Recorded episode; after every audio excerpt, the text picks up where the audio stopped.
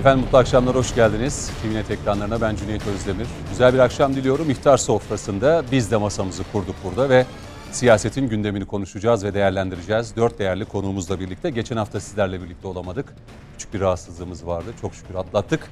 Ve dört konuğumuzla birlikte bizler hazırız. Çaylarımızı aldık. Umarım sizler de e, bizlere eşlik edersiniz. Hemen konuklarımı takdim etmek istiyorum. Bugün ilk kez bizimle birlikte olacak bir konuğumuz var. Türkiye Değişim Partisi Genel Başkan Yardımcısı Gamze Büyük bu akşam bizlere eşlik ediyor. Gamze Hanım hoş geldiniz. Hoş bulduk. İyi yayınlar diliyorum. Teşekkür ediyorum. Ee, Ceyhun Bozkurt, gazeteci yazar yine bu akşam bizlerle beraber. Ceyhun Bey hoş geldiniz. Hoş bulduk. Sizlere de geçmiş olsun. Teşekkür ediyorum. Ee, daimi konuklarımız Mehmet Metiner, Yeni Şafak gazetesi yazarı. Mehmet Bey hoş geldiniz. Hoş bulduk yayınlar. Artık beraber gözlükle. Dört göz oldun. Dört evet. gözle bekliyorduk evet. seni zaten. Dört gözle bekliyordunuz. Evet. Ve e, yine... Yani rahatsızlığı değildi de yani göz. Evet. Şey, Allah daha büyük dertler vermesin. Ee, ve yine e, diğer konuğumuz da Coşkun Başbuğ, terör ve güvenlik uzmanı, Yeni Yüzyıl Üniversitesi öğretim görevlisi. Coşkun Bey siz de hoş geldiniz. Siz de hoş geldiniz. Teşekkür ederim. Çok sağ olun. Ee, herkesin sağlığı, saati yerindedir umarım. Allah'a şükür. Peki, sağlık, saat her zaman önemli. Şimdi değerli izleyenler, e, son günlerde sığınmacı, mülteci ya da göçmen tartışması var. Sayın Cumhurbaşkanı Erdoğan'ın belirtmiş olduğu, daha doğrusu önemli bir açıklaması vardı. Gerçi Rusya-Ukrayna savaşında da biz bunu duymuştuk onurlu ve e, güvenli bir geri dönüş. E, bunu konuşacağız önümüzdeki dakikalarda. E, siyasette yaşanan gelişmeler var. Özellikle Altılı İttifak'ta e, çatlaklar bayağı bir derinleşmeye başladı. İşte Gültekin Uysal'ın açıklamaları, Ali Babacan'ın açıklamaları, Temel Karamollaoğlu'nun üçüncü bir ittifakın kurulmasına dair vermiş olduğu işaretler. Burayı da ayrıca e, konuşmak lazım da değerlendireceğiz. E, Mehmetçiğin çok önemli bir operasyon hafta sonu itibariyle başladı. Buradan bir kez daha Mehmetçiğimize e, başarılar dileyelim bu e, operasyonda. Umarım hepsi e, muzaffer olurlar. Tabii şehitlerimiz var, iki şehidimiz var. Şehitlerimize de Allah'tan rahmet dileyelim.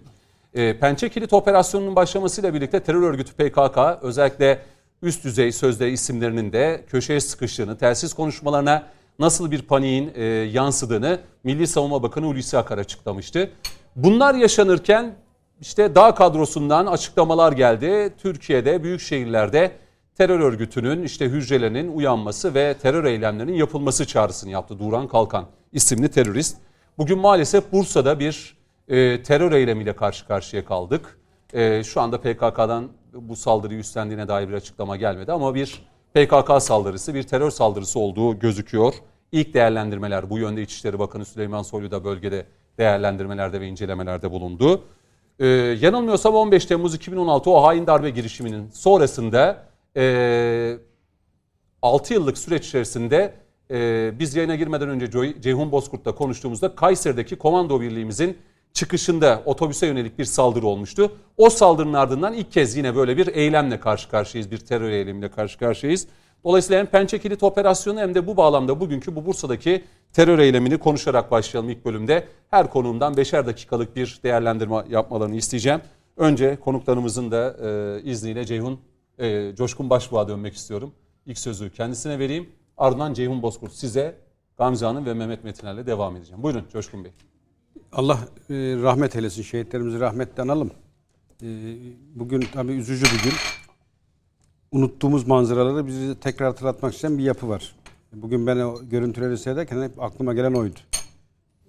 Unutmuştuk artık böyle manzaraları. Çünkü e, terörde ciddi bir başarı elde ettik. Artık benim e, şahsi tahminim ve okumam e, bu yazın sonunda yani ülkede terör gündemden çıkmış olacak. İşte bu e, geldiği nokta birilerini rahatsız ediyor. Başta teröre destek veren ülkeler olmak üzere Amerika, Avrupa'nın emperyal diğer başkentleri gelinen süreçten rahatsız. O halde ne yapmalı? Onlar açısından baktığınızda acilen dağılan, çözülen, biten, tükenen örgütü toparlayacak bir eyleme e, imza atmanız lazım. Bunu zaten aylardır deniyorlar onu söyleyeyim. Hı hı. E, hatırlarsan e, bir gün öncesi Kocaeli'de metropollerde eylem yapmak üzere yakalanan bir terörist aynen şu ifadeyi kullandı sorgusunda. Ee, Irak'ta dedi, Suriye'de dedi YPG ve PKK talimatıyla geldim. Metropollerde eylem yapacaktık dedi. E, onun evvelinde alınan birçok duyum var. Artı e, izleyenlerin milletin bilmediği ama devletin bildiği etkisiz hale getirdiği böyle onlarca eylem var. Bir kısmını biliyoruz, bir kısmını Birkaç bilmiyoruz. araçta da biliyorsunuz bayağı ciddi anlamda e, C4 patlayıcı madde de yakalanmıştı. İşte polis Evet, bir işte tanesi evet, yani evet, daha doğrusu evet, polis evet. bildiğimiz bir vatan Evet. haini. Ondan sonra Öncesinde üzeri de yine bir polisin aracının altında yine bir yakalandı. Yani bunlar hep sınandı, Hı hı. denendi. Hem de o mesela o bahsettiğin olay ya bizim bilmediğimiz önlenen pek çok pek çok terör eylem eylemi var. Bunlar bizim bildiklerimiz. Sayın e, Soylu'nun bugün açıklaması, bugün mü dün mü? E, böyle böylesi dedi. 40 tane eylemi dedi engelledik 2021 yılında dedi. Hmm, ciddi bir rakam. Biliyor muydunuz? Yok. Yok. Benim bir önceki seneyi söyleyeyim. Yüze yakın böyle e, girişim daha niyetine girmeden tepesine çöküldü. Dolayısıyla hep hedefte olduğumuzu, hep bir takım şer odakların sürekli ülke aleyhine bir şeyleri planladığını bilmekte fayda var. E, biz hani o kadar alıştık ki, kanıksadık ki artık rahatlığı. Ben iddia ediyorum şu an dünyada en güvenilir ülke Türkiye. Amerika'yı haberlerde sunuyorsun. Amerika'da her an her yerde bir şeyler olabiliyor. Konserde, spor salonunda, ondan sonra Okulda, AVM'de, her yerde. okulda, kilisede. Dolayısıyla neyin nereden geleceğini bilemediğin bir ülke ve artık o post travmatik sendrom dedikleri o sendromu yaşıyor Amerikan halkı. Ama Türkiye Allah'a şükür bundan bir hatırlayın bir 5 sene önce, öncesini. E, AVM'lere girme, kalabalık içinde dolaşma, aman dikkat hava karardı herkes evine. Yani o Çok terör- şükür o süreçleri atlattık. Atlattık bitti Allah'a şükür. Ama işte bittiği yer birilerini rahatsız ediyor. Şimdi bugünkü eylem e, şunu da belirtmekte fayda var. Öyle spontane gelişmiş bir eylem asla değil. Ben buradan altını çiziyorum. Üstlenen olmadı. Cinsi belirlenmedi ama bir PKK terör saldırısıdır bu. Ve bu saldırının da amacı Yani tuzaklanışı, kesinlikle. Çünkü ben evvelden de o yaşadığım ceza hadiseler. infaz e, aracının hangi saatlerde geçeceği falan genellikle Şimdi güvenlik kameraları üzerinde ciddi çalışmalar yapılıyor. Benim tahminim inşallah orada bulunacaktır. Kesinlikle. Yani artık teknoloji hele ki istihbarat konusunda devlet çok iyi kullanıyor. Orada hangi araç kaç defa geçmiş, hangi günler geçmiş, plakanın tekrarı, orada bulunanlar, e, şüpheli hareketler hepsi tek tek mercek altına alınacak. Belki saatler içerisinde o katil e, mahlukatların hepsi yakalanacak. Bundan Peki bugünkü bu olmasın. eylem neyi bize anlatıyor? Bugünkü eylem Geleceğe dair endişe etmeli miyiz? Çok şükür güvenlik güçlerimiz, istihbaratımız müthiş bir mücadele veriyorlar. Yani bu terör faaliyetlerini önleyici dediğimiz faaliyetleri başarıyla yapıyorlar. Bu bize neyi işaret ediyor? Cüneyt şöyle, e, şimdi bakın e, birkaç konuda e, siyasi ayrım kalmıyor. Yani tabanda tamamı ülkenin belli noktada buluşuyor, buluşabiliyor. Birincisi terörle mücadelemiz ve geldiğimiz nokta. Bugün yoldaki herkes ister muhalefet kanadından olsun, ister iktidar kanadından iktidarın uygulamış olduğu terörle mücadeleye şapka çıkarıyor. Doğru. Biz değil dünya devletleri şapka çıkarıyor. Ve gerçekten bugün ülke içinde ve ülke dışında eş zamanlı mükemmel bir süreç götürüyoruz. Ne yaptığımızı biliyoruz. Her şey planlı, programlı. En ufak şu ana kadar Allah vermesin bir zayiatımız yok. E şimdi e, terörle mücadelede gelinen nokta ortak muhta- mutabakat. Dış politika e, dillendiriyoruz biz programlarda. Evet. Orada da tabanda bana göre büyük bir e, birleşim var. Herkes Libya'da, Irak'ta, Suriye'de, Kafkaslar'da, Afganistan'da bütün bu e, uyguladığımız şeyleri destekliyor. E şimdi özellikle terörle mücadelede bu havayı dağıtmanın tek yolu ne? Eylem. Evet. Kan dökmek, alabildiğine can kaybettirmek ve şu kanıyı tekrar canlandırmak. Öyle bir başarı yokmuş ya. Gene sokaklar kan gölü ve maalesef terör hala Ya o korku Diri. ve paniği ve endişeyi yeniden artı ülke geneline yaymak. Artı örgüte de dağılmakta çözülmekte çözülmekte Moral örgüte de moral vermek ve durun ayaktayız ve diriyiz. Hala eylem yapabiliyoruz mesajı vermek. Niye cezaevi? Tesadüf mü? Şimdi cezaevinde birçok mahkum var. Örgütün sen az önce anonsunda belirttin. Birazdan konuşacağız. E, Penç, e, Pençe kilit operasyonunda telsiz konuşmalarında alınan bilgi şu. Örgüt elemanları e, mermiden kafamızı kaldıramıyoruz diye sivil kıyafet giyip bulunduğu yeri terk etmenin telaşına düşmüş durumda. E, bu panik örgütteki çözülmeyi hızlandırır demiştik. Öyle de oluyor. Örgüt dağılma noktasında bir arada tutacak artık bir yapı taşı kalmadı. İşte bu dağılmakta olan örgüt eğer çözülürse ondan daha hızlı çözülme biz cezaevlerinde yaşarız. Doğru. Oradaki birçok yatan mahkum birer birer çözüldüğü takdirde var ya örgütün bütün o kirli çamaşırları, dış bağlantıların hepsi ortaya çıkacak. Zaten biliniyor da bilinmeyen birkaç ayrıntı öyle e, Peki. öğrenilmiş olacak. Dolayısıyla cezaevinde yatan mahkumlara hala diriyiz ve e, sizin işte e, hani genelde pek sevilmez. E, gardiyan ve cezaevi görevlileri e, kuralı uyguladıkları için. Sizin işte ta dibinizdeki adamlara eylem yapacak kadar da e, alanda hakimiz. Sıkın dişinizi geliyoruz. Mesaj buydu verilmek istenen. Ama Allah'a şükür e, ne mesaj yerini bulur, ne bu devlet geri adım atar, ne de bu millet bu olaylar karşısında Peki. çözülür. Ceyhun Bozkurt size döneceğim. Ee, biz yayın öncesinde de konuşmuştuk. Acaba hani 15 Temmuz sonrasında hani acaba ordu, istihbarat, polis, kolluk güçleri zayıflar mı, zafiyet olur mu? Hatırlayalım 15 Temmuz'dan sonraki süreçte e, çok önemli 3 başarılı operasyon hem Irak'ta hem Suriye'de e, içerideki terör operasyonları, faaliyetler, işte isimleri Eren Bülbül son olarak devam ediyor sınır ötesinde. E, o Kayseri'deki saldırının sonrasında ilk defa bir terör eylemiyle de karşı karşıyayız baktığımızda 15 Temmuz sonrasında. Bu ne anlam ifade ediyor? İki, e, Bursa'nın seçilmesi. Biz yayın öncesinde konuşmuştuk. Buradan devam. Neden Bursa? Şimdi Coşkun Başbuğ Komutanım az önce çok güzel bir şey söyledi. Önemli bir noktaya değindi. Ee, biz terörle mücadelede başarı kazandık. Ee, ezdik. Tam tersine o dönemlerde başarıdan önce, bu mücadele başlamadan önce e, insanlar sokaklara çıkmakta artık psikolojik olarak çünkü terörün en önemli hedeflerinden bir tanesi odur. Ee, stratejik hedefine ulaşırken aynı zamanda o yolda giderken korku da oluşturmaya çalışır ve toplumda korku yaratacak eylemler işte arka arkaya saldırılar, Ankara'da saldırılar, İstanbul'da saldırılar, Güneydoğu ve Doğu Anadolu bölgemizde saldırılar falan bir korku oluşturmuştu ama 15 Temmuz'daki saldırıyı biz püskürttükten sonra ve devletin içindeki o kripto unsurları, bize ait olmayan unsurları temizledikten sonra biz çok ciddi bir mücadeleye giriştik. Ee, e, mücadeleye giriştik ancak tabii ki o Aralık saldırısı, Aralık 2016 saldırısında henüz halen e, belli mevzilerde e, örgütün kazanımları vardı ve o nedenle o saldırıyı gerçekleştirebildiler. Birkaç saldırı daha yapabildiler. Aynı şekilde DAEŞ de öyle. E, o yılbaşındaki yaptığı işte Reyna saldırısı falan. Ama devlet e, silahlı kuvvetleriyle, e, polisiyle, korucusuyla, istihbaratıyla yavaş yavaş hakimiyeti sağladıktan sonra işte örgüt artık burada hareket edemez hale geldi. Şimdi burada 15 Temmuz neden kırılma noktası o önemli. Şimdi bakın Türkiye Cumhuriyeti'ni Türküyle, Kürdüyle, Lazıyla, Çerkeziyle dış unsur ve içeriye sokabilecekleri hain olmadığı sürece hiçbir zaman ayrıştıramazlar. Şimdi 15 Temmuz'a kadar neden e, terör örgütü bu kadar güçlüydü? 15 Temmuz'dan sonraki operasyonlarla bugün bakıldığında örgüt neden kafayı kaldıramıyor? Bunu iyi bir görmek lazım. Birincisi 15 Temmuz'a kadar olan süreçte işte o 99'dan sonra başlayan bir süreç hariç, 2-3 yıllık bir dönem hariç orada biraz inisiyatif bir kazanmıştık.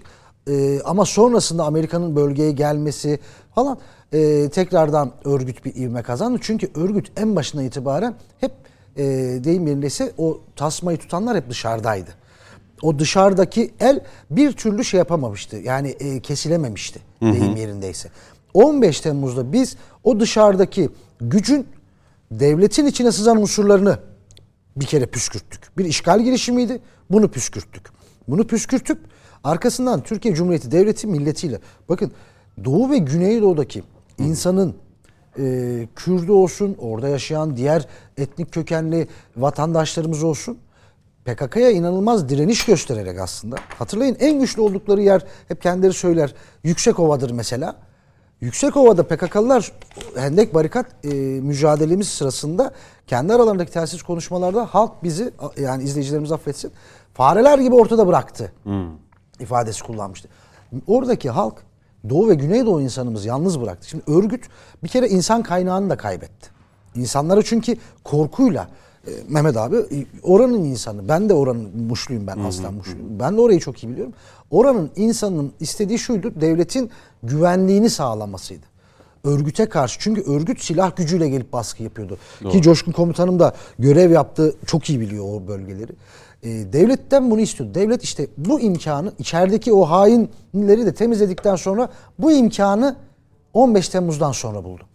Hem halkıyla kucaklaştı hem de halkına baskı yapan aynı zamanda katleden, şehit eden terör örgütünü ezmeye başladı.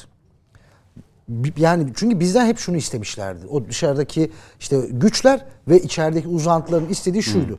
Devletin içindeki unsurlar üzerinden halka baskı, halkı devletine düşman etmek, örgütü besleyebilmek ve örgütü güçlendirmek ve örgüte alan kazandırmak. Devlet işte bunu 15 Temmuz'dan sonra o temizliği yaptıktan sonra yapmaya başladı. Doğru. Şimdi bugün Kırdı baktığımızda evet kırdı bunu ama bugün baktığımızda Bursa'da Karşımıza bir çıkan bir evet şey. karşımıza çıktı. Daha önce genellikle büyük şehirler yani İstanbul, Ankara, zaman zaman İzmir merkezli terör örgütünün işte e, Ateşin çocukları vardı. Böyle değişik değişik böyle isimleri e, adı altında onlara aracılığıyla bu terör eylemlerini gerçekleştirirlerdi. Bu neden Bursa? Ya neden Bursa olduğu noktasında şöyle. Şimdi parçaları birleştirmek tabii ki sonuçta somut veriler e, ilgili soruşturma tamamlandıkça ortaya Mutlaka. çıkacaktır. Ancak şimdi parçaları birleştirdiğimizde şöyle bir sonuç çıkıyor karşımıza. Şimdi o e, terör örgütü elebaşı Duran Kalkan e, hemen o bizim operasyon başlayınca bir e, örgüte biraz moral motivasyon da kazandırmak isteyen. Çünkü bu operasyonların aynı zamanda e, çok ciddi bir şekilde askeri etkisi çok büyük ama aynı zamanda psikolojik etkisi de çok büyük. Örgüt girilemez denilen yerlere girildiğini Doğru. görüyor. Şimdi o psikolojiyi düzeltmek için bir taraftan örgüt tabanına da mesaj vermek için hemen bir konuşma yaptı. İşte biz bunu kıracağız, direneceğiz, şudur budur. İşte o konuşma, örgütün yayın organlarında yaptığı konuşmada vurgulardan bir tanesi de işte e, basına da yansıdı. Birincisi savaşı biz Türkiye'nin ta- e, tamamına yayacağız. Medya savunma alanlarında tutmayacağız. Medya savunma alanı olarak tanımladıkları yer neresi biliyor musunuz? E, bugün e, Türk Silahlı Kuvvetleri'nin operasyon yaptığı ZAP bölgesidir. ZAP onun merkezidir daha doğrusu. Medya savunma alanları dedikleri. Şimdi orada tutmayacağız, Türkiye'ye yayacağız diyor. Ama bir vurgu daha yapıyor. Ee, HDP'nin de uzun süredir söylediği işte Öcalan'a tecrit söylemini. Daha konuşmasının başında onu söylüyor Duran Kalkan. Şimdi parçaları birleştiriyoruz. Birincisi eylem Bursa'da gerçekleşiyor. Ee, şimdi örgüt üstlenmiyor ama bütün işaretler PKK'ya, PKK ve YPG tarzına e, yönelik. E, oraya doğru gidiyor. E, birleştirdiğimizde şu geliyor. Birincisi mesaj veriliyor. E, eylem yapılacak Türkiye'de. Uyuyan hücreler var halen. E, ve çok sayıda eylem e, engellendi aslında. Ama muhtemelen e, halen uyuyan hücreleri var örgütün. Ve Bursa neden seçiliyor? İmralı cezaevi Bursa'da. İmralı'da kim yatıyor? terörist başı Abdullah Öcalan yatıyor. Ve e, orada HDP ile PKK'nın aslında yaklaşık iki yıldır Bursa, söylemler, iki üç Gemlik, yıldır. Gemlik'ten Tabii. E, ve hedef kim? Bakıyoruz şimdi bir cezaevi var. Terörist başı orada yatıyor. E, cezaevinde çalışan yani cezaevi görevlileri yani infaz koruma memurlarına yönelik bir hedef. Yani insanın aklına dediğim Yani gibi bir zaman komplo olarak bu- şey yapmıyor. Ama bir puzzle o, bir, bu şey yapmaya çalışıyoruz. Bilinçli olarak seçilmiş bir hedef olarak da gözüküyor. Bu şu anlama gelmiyor. Şimdi bundan sonra infaz koruma memurlarımıza yönelik saldırılar mı olacak? Hayır. O anlama gelmiyor. Zaten güvenlik gö- görevlilerimiz yapıyor. Ee, gerekli istihbarat birimlerimiz gerekli çalışmaları yapıyor. Ve çok sayıda saldırıyı engelliyor. Yani bu bugün infaz koruma memurları olarak karşımıza çıkabilir ama terör örgütünün Allah hedefi korusun. Allah korusun başka yerler olabilir. Ha bu bunlar engellenir mi? Engellenir. Ki Coşkun Başbuğ Komutanım da vurguladı. Çok sayıda saldırı engellendi. E, ve engellenecek. Çünkü örgüt zayıfladıkça e, toplu saldırı yönündeki eylem tarzını böyle bireysel saldırılara bu tür e, zaten çok uygun olan kendi yapısına çok uygun olan ya alçakça saldırılara şey yapacak. Ama dediğim gibi e, bu şunu da gösteriyor. Böyle e, pervasızca bir saldırı şunu da gösteriyor. Örgüt Irak'ın kuzeyinde çok ciddi darbe yedi. Çünkü çok stratejik bir bakın o kilit ismi harekatın ismindeki kilit, ismi kilit açıyor. Türk Silahlı Kuvvetleri şu an kilit açıyor. Türkiye Cumhuriyeti Devleti şu an örgütün e, o en merkezi inlerine gitmenin kilitlerini açıyor şu. Peki. Ee, şimdi Sayın Metiner size döneceğim. Ee, Sayın Cumhurbaşkanı Erdoğan bugün AK Parti grup toplantısında da e, Kuzey Irak'taki Pençe Kilit Harekatı'na dair e, mesajlar verdi. E, mesajda Irak'la Irak'ta terörle mücadelemize destek veren merkezi hükümet ve bölgesel yönetime teşekkür ediyoruz dedi. E, ve terör örgütünün başını er geç ezeceğimizden kimsenin şüphesi olmasın. Sayın Bahçeli 2023'te terör PKK denilen bir şey olmayacak demişti Türkiye'nin gündeminde. E, yaptığımız bu operasyonlardan terör örgütü ve yandaşları dışında rahatsız olan kimse yoktur. HDP terör örgütünün payandalığı dışında hükmü şahsiyeti olmadığını bir kez daha ispatlamıştır. İnşallah yakında Kandil diye bir yer kalmayınca parti görünümlü terör örgütü payandasının da varlık sebebi ortadan kalkacaktır dedi Cumhurbaşkanı Erdoğan. Ee, ve bugün yaşanan Bursa'daki bu terör eylemi. Düşüncelerinizi merak ediyorum. Buyurun. Evet öncelikle şunu belirteyim. Bir Kuzey Irak'taki Zap, Avaşin, Basyan e, o bölgeye yönelik operasyonlarımız belli ki PKK'da çok büyük bir zayiat oluşturmuş. Bunu misillemesi olarak görüyorum. Niye Bursa 2? Katılıyor musun Ee, Ceyhun'un Ceyhun tabii, tabii ben de tam onları söylemek için not almıştım ama demek ki e, benzer düşündüğümüz için tekrarlamak istemem detaylı. Öcalan üzerinden verilen bir mesaj bu. Öcalan'ın tecridi üzerinde HDP'nin yürüttüğü bir kampanya var. Yıllardan beridir. Bursa'nın münasıran seçilmesinin sebebi budur. Cezaevi personelinin seçilmesinin sebebi budur. Yani semboller üzerinden mesaj. Ya bu eylemin PKK tarafından üstlenip üstlenilmemesinin hiçbir anlamı yok. Bu Her şey Kuzey. Irak'taki operasyona yönelik bir misilleme eylemidir. Bundan sonra da bu eylemler devam edecektir. Devam edecek. Tabii ki devam edecek. Yani Deneyecekler. Deneyecekler. Ha Türk istihbaratımız, Türk emniyet güçlerimiz, Milli İstihbarat Teşkilatımız pek çok buna benzer eylemi önceden saptayıp e, ön almıştır. Bundan sonra da e, yapacaktır ama bu hiçbir şekilde PKK'nın artık eylemi yapmayacağı anlamına gelmez. Şimdi bir dünya ve Türkiye okuması yapmadan terörü tek başına terör eylemselliğinden ibaret okursak yanlış sonuçlara varırız. Eğer 2023 ne pahasına olursa olsun Biden'ın talimatıyla Erdoğan'ın alaşağı edileceği bir e, seçim olacaksa, alaşağı edilmesi gereken bir seçim olacaksa bunu iki boyutta yapacaklardır. Bir, tekrar terör enstrümanı üzerinden yapacaklardır. Toplumsal karışıklıklara oynayacaklardır. Belki bir biçimde e, iç isyanlara oynayacaklardır. Fay hatları üzerinden bir takım e, tahrikler, bir takım operasyonlar yapacaklardır. E, buna mülteciler e, sorunu da dahil. Yani e, ATV'nin Yalnız Kurt dizisinde çok güzel bir biçimde işlediği o e, mülteciler, göçmenler üzerindeki derin provokasyon, benzeri provokasyonlar olacaktır. Bir de ekonomi üzerinden yapacaklardır. Ben tam tersine 2023'te Türkiye'nin gündeminde pek olmayacaktır söylemini bir temenniden ibaret görüyorum. ABD var olduğu sürece Suriye'nin kuzeyindeki bu gerçeklik var olduğu sürece asla PKK bitmeyecektir. Terör bitmeyecektir arkadaşlar. Yani 90'lı yıllardaki gibi bu yaz bitti, bu kış bitti, az kaldı, bitirdik falan. Buna gerek yok. Biz bugüne kadar gerçeklerle yaşamaya alıştık. Bundan sonra da gerçeklerle yaşamaya alışacağız. Amerika'nın Türkiye üzerindeki hesapları devam ettiği sürece, Suriye bir biçimde güvenli bir adacığa dönüşmediği sürece, İran'ın Türkiye üzerinden bir takım hesaplaşması bitmediği sürece aslı PKK bitmez. Çünkü Kandil dediğin sadece Kandil'den ibaret değildir. PKK dediğin sadece PKK'dan ibaret değildir. Her ülkenin bir PKK'sı var. Her ülkenin bir Kandil'i var. Ve Kandil sadece Kuzey Irak'taki bir dağ silsilesinden ibaret değildir. Kandil'in çok önemli bir parçası, en önemli bir kapısı da İran tarafındadır. Zaten e, Kandil'i bu kadar güçlü kılan da odur. Siz burada sıkıştırırsanız İran'a kaçarlar. İran zaten gerekli desteği veriyor. Şu an PKK Sincar bölgesinde ki çok önemli bir bölgedir. Orada Şengal bölgesi Yezidilerin yaşadığı, yoğun yaşadığı, Yezidi Kürtlerin yaşadığı bir bölgedir. Şengal.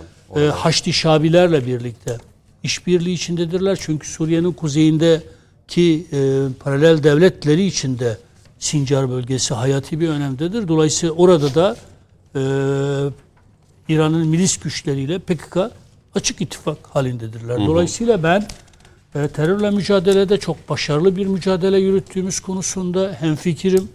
Sen İçişleri Bakanımızı, emniyet güçlerimizi, ordumuzu, istihbarat örgütlerimizi tamam başta Milli İstihbarat Teşkilatı olmakla yürekten tebrik ediyorum. Ama bu aynı zamanda bizi rehavete düşürmemeli. Tetikte olmamız değil mi? Sürekli o Yani e, örgütün dış bağlantıları Öcalan yakalandıktan sonra zaten ortaya çıktı. Öcalan 99'da yakalandığında böyle hiç tek bir fiske bile yemeden hepsini anlattı. Yunanistan bağlantılarını anlattı. Hangi Avrupa Lübnan, devletlerinin Suriye, hepsini hepsi, hepsini. Milli İstihbarat Teşkilatımızın elinde, devletimizin istihbarat örgütlerinin elinde zaten en geniş, en kapsamlı şeyler var. Ha buna yeni olarak ne eklemlendi? Amerika eklemlendi. İran zaten biliniyordu. İran hala e, bir yanıyla PKK'nın arkasında. Dolayısıyla e, dış ba- örgütün dış bağlantılarının bilinmesi konusunda hiçbir eksiğimiz yok. Fazlamız bile var. E, Türkiye'nin gündeminde 2023'te PKK'nın olmayacağı varsayımını bir temenniden ibaret görüyorum. Sayın Bahçeli'ye bu konuda katılmıyorum. Keşke hiç olmasa. Peki. Ama bakınız bu şu çok önemli. Terörü bitirebilirsiniz. Evet.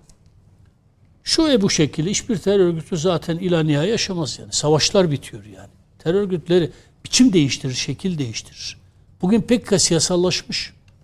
Bugün PKK toplumsallaşmış. Ama Sayın Cumhurbaşkanı'nın şu cümlesi önemli değil mi? Eğer Kandil diye bir yer kalmayınca parti görünümlü terör örgütünün de varlık sebebi ortadan kalkacaktır. Ya diyor. tabii ki öyle.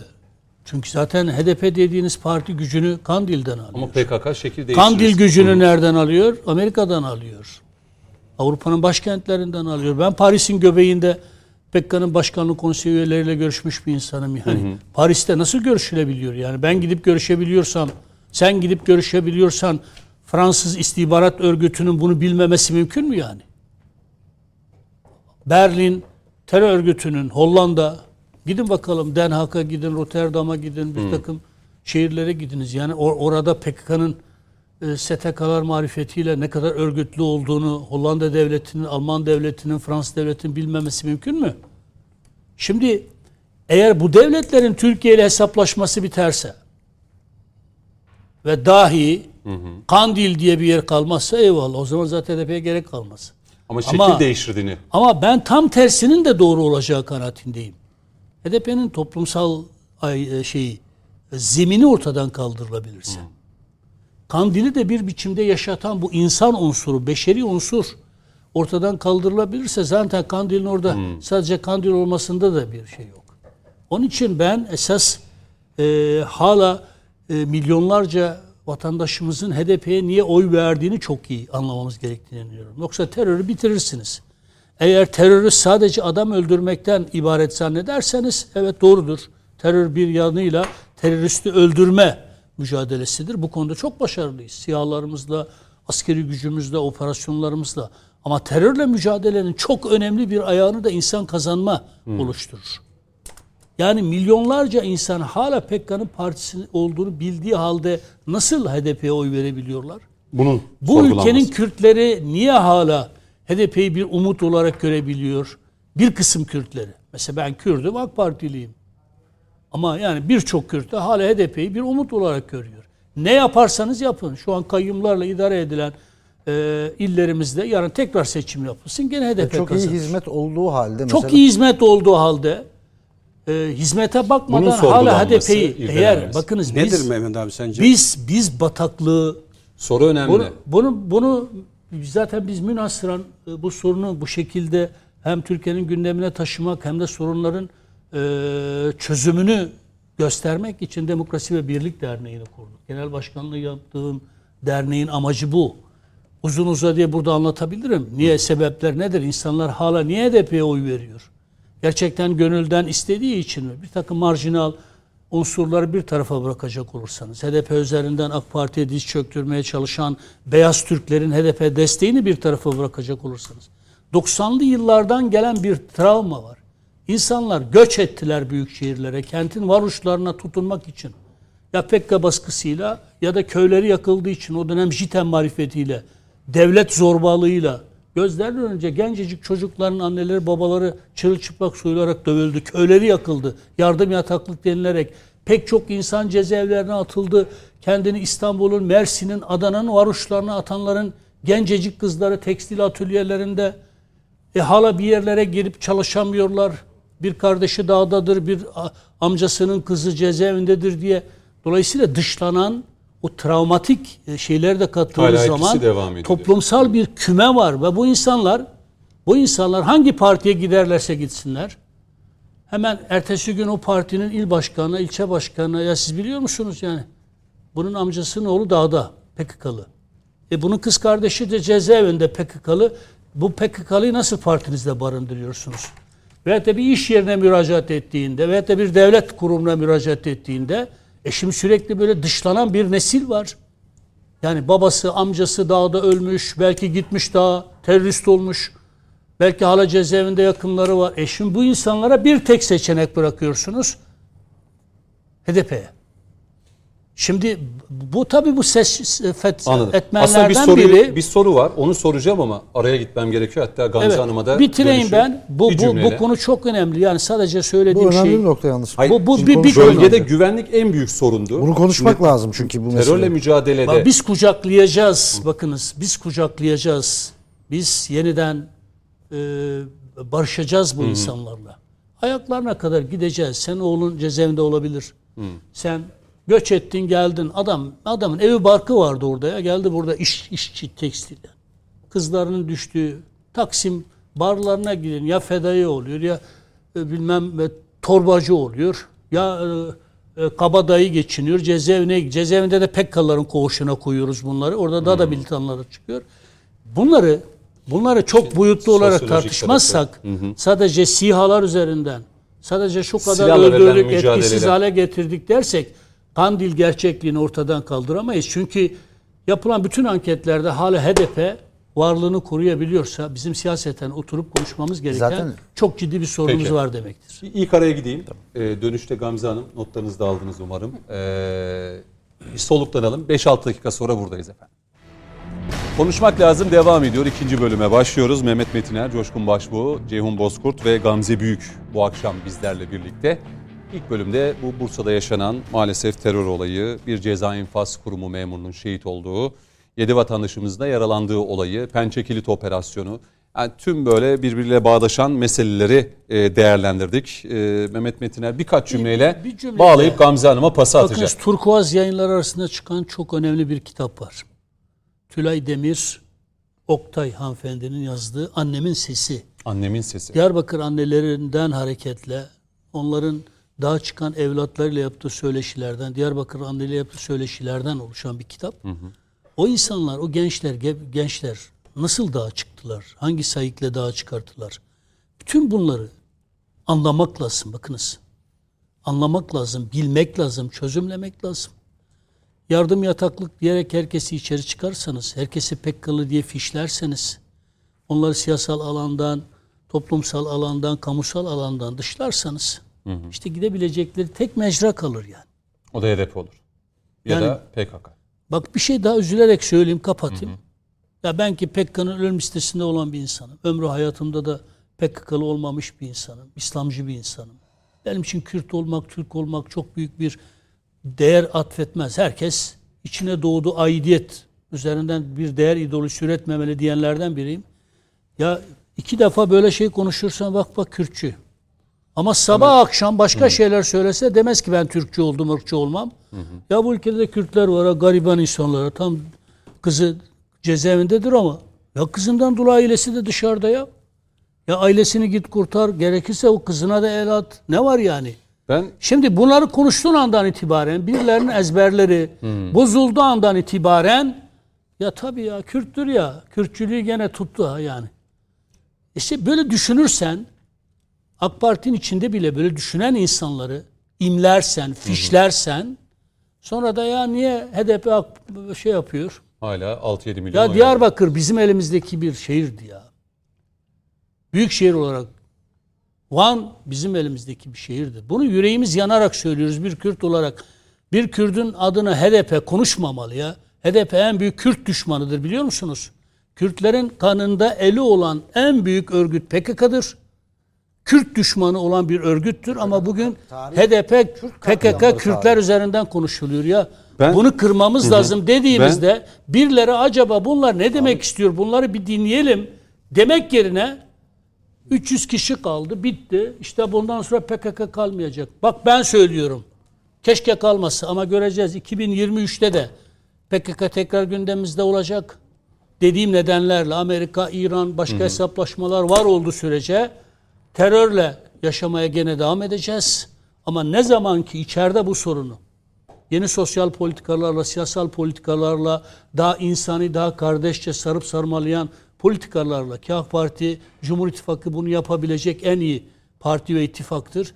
O zaman sen dağa çıkacak, hiçbir Allah'ın kulunu bulamazsın. Dağdakiler de birer birer fırsat bulduklarında gelip Peki. teslim olurlar. Umuyorum kurmuş olduğunuz derneğin de e, İnşallah. e, çok etkili olacağını düşünüyorum. Yani Demokrasi açıkçası. ve Onunla- Birlik Derneği olarak inşallah göreceksiniz. Önümüzdeki aylardan itibaren çok da kurumsal sistematik çalışmalar, sempozyumlar, paneller, yurt dışı gezileri devletimize de çözümler sunacağız ve Türkiye Kürtlerini de asla asla Amerikan emperyalistlerinin dış güçlerin e, aparatı olan terör örgütünün ve siyasal uzantısının hakimiyetine teslim etmeyeceğiz. Yani Peki. Türkiye Kürtleri sadece onlardan ibaret değil. Şimdi Gamze Hanım size döneceğim. Ee, tabii bir kadın siyasetçisiniz. Evet. Türkiye'de kadın siyasetçi fazla değil. Ama e, son yıllarda özellikle AK Parti e, döneminde 20 yıllık sürece baktığımızda mecliste kadın milletvekili sayısı da arttı. AK Parti'yi görerek diğer partiler de kontenjanlarını bayağı arttırdı. Bir kadın siyasetçi olarak bugün mesela Bursa'da yaşanan bu terör eylemi, işte Mehmetçiğin vermiş olduğu sınır ötesindeki mücadeleyi e, nasıl görüyorsunuz, nasıl değerlendiriyorsunuz? Bugünkü o terör eylemini duyduğunuzda aklınıza ne geldi, içinizden, yüreğinizden neler geçti? Bir kadın olarak önce bir, sonra da Evet. bir siyasetçi olarak da değerlendirmenizi almak isterim. E, Cüneyt Bey öncelikle bir anne olarak yüreğim sızladı. Genel Başkanımızın e, bir söylemi var. Diyor ki Türk-Kürt kardeştir, kalleş olan Amerika'dır. Bizi yıldıramazlar. Hiçbir şekilde bizim üzerimize oynanan oyunlara Türk milleti olarak her zaman bu içindeki millet bilinciyle birlikte emin olun ki her zaman karşı gelecektir. Asla yıldıramayacaklar ve asla emellerine ulaşamayacaklardır. Bakın bugün Bursa'da gözyaşı döken bir anne de aynı acıyı hissediyor. Bugün Diyarbakır'da, Şırnak'ta evladını kaybeden, dağa gönderen ya da işte e, terör eylemine kurban veren bir anne de aynı gözyaşını döküyor. Ben buradan sesleniyorum. Biz neyi paylaşamıyoruz? Bu coğrafyanın kaderi mi? Bunu yaşamak. Oysa ki, oysa ki biz o toplum bilinciyle inanın bizdeki o bayrak sevgisiyle, hudut birliğiyle biz bu sıkıntıları aşacağız. Ama el ele vereceğiz. Aynı zılgıtla, aynı zılgıtla halay çekeceğiz. Aynı horonla halay çekeceğiz. Aynı miskette oynayacağız.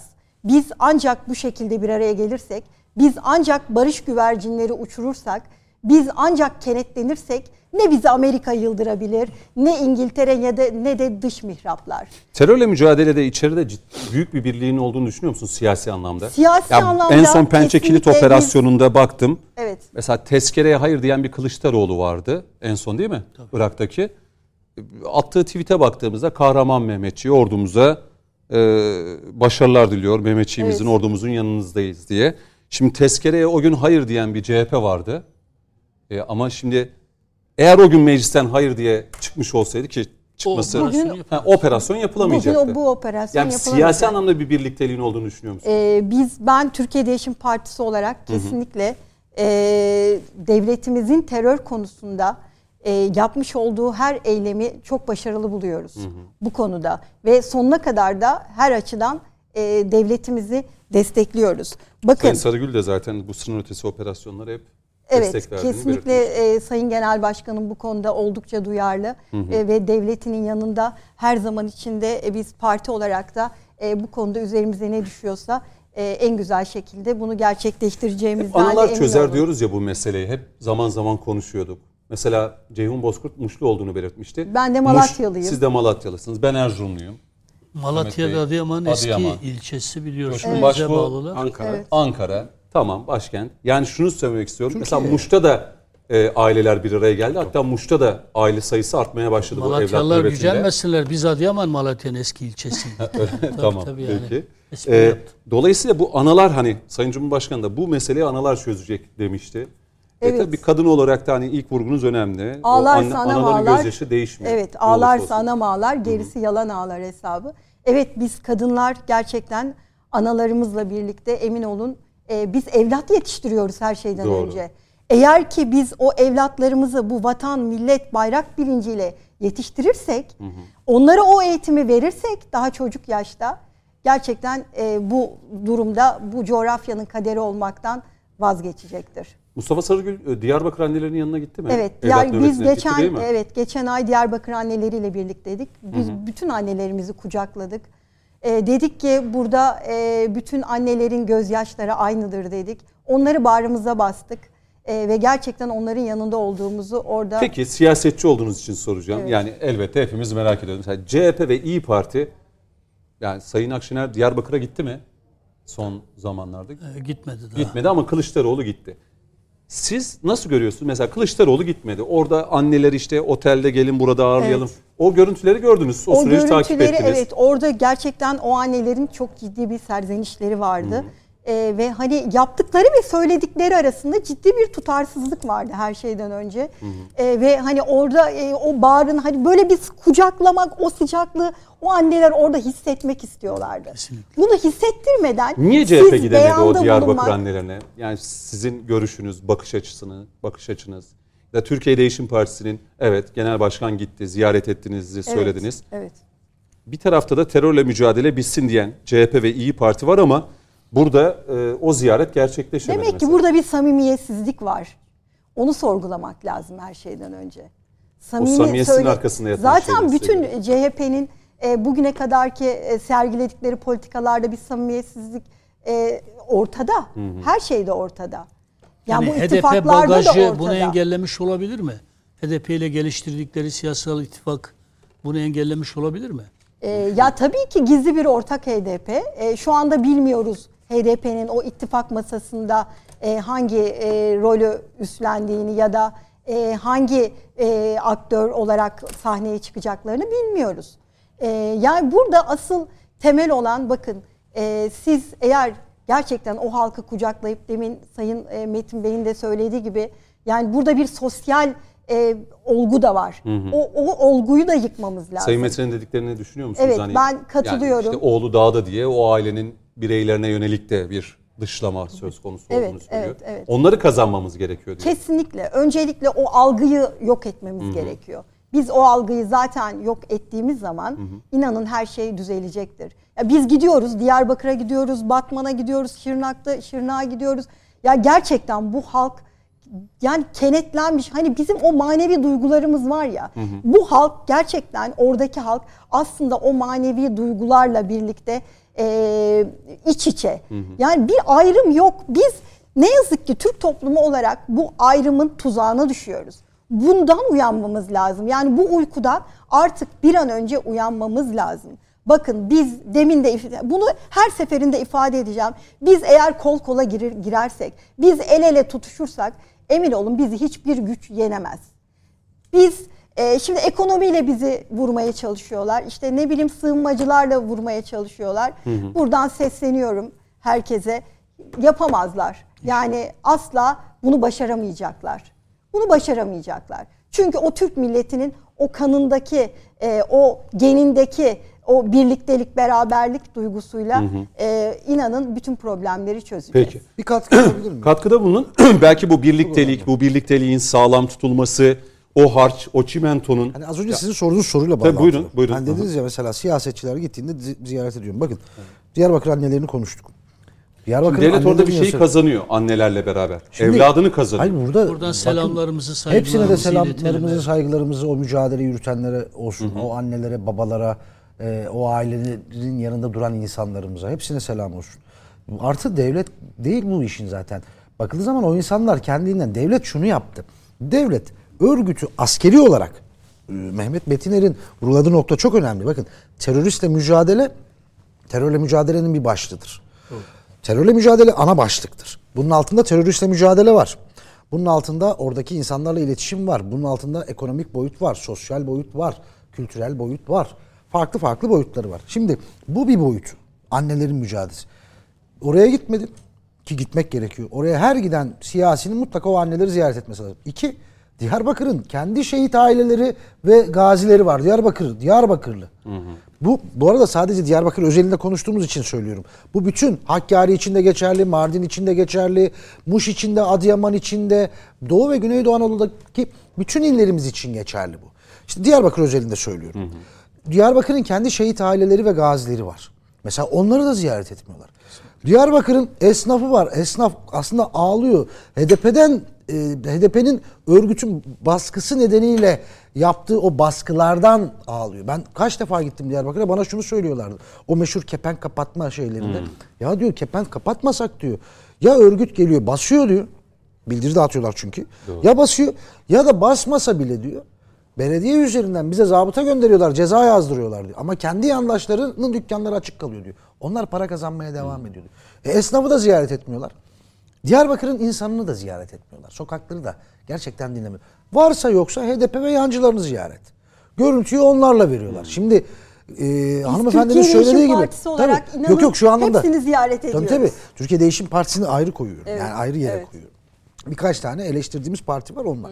Şimdi e, çünkü niye işte konuşuyoruz 6 milyon HDP oyu. Zaten o 6 milyon biz mesela CHP'ye yönelik eleştiri yaparken şunu söylüyoruz. 6 milyon insanı kazanmak istiyorsanız HDP güzellemesiyle kazanamazsınız. Çok doğru. Oradaki adam diyecek ki demek ki HDP doğruyu yapıyor ki bak CHP bile buraya geldi diyecek. Tam tersine. Bir, Çözüm sürecindeki en büyük yanlışlarımızdan biri buydu. Yani. Tabii. HDP güzellemesi olmaz. Bir, HDP'nin gerçek yüzünü ortaya koyacağız. İşte Mehmet Metiner çok iyi vurguladı. Emperyalizm bağını ortaya koyacağız. Çünkü bu planı emperyalistler yaptı. PKK silahlı ayağıysa HDP de bunun siyasi ayağıdır o e, Türkiye'yi de parçalayacak projenin. E şimdi ortak bir proje var ve bu projeyi emperyalist proje 100 yıl önce biz bertaraf etmişiz. Tekrar gelmişler.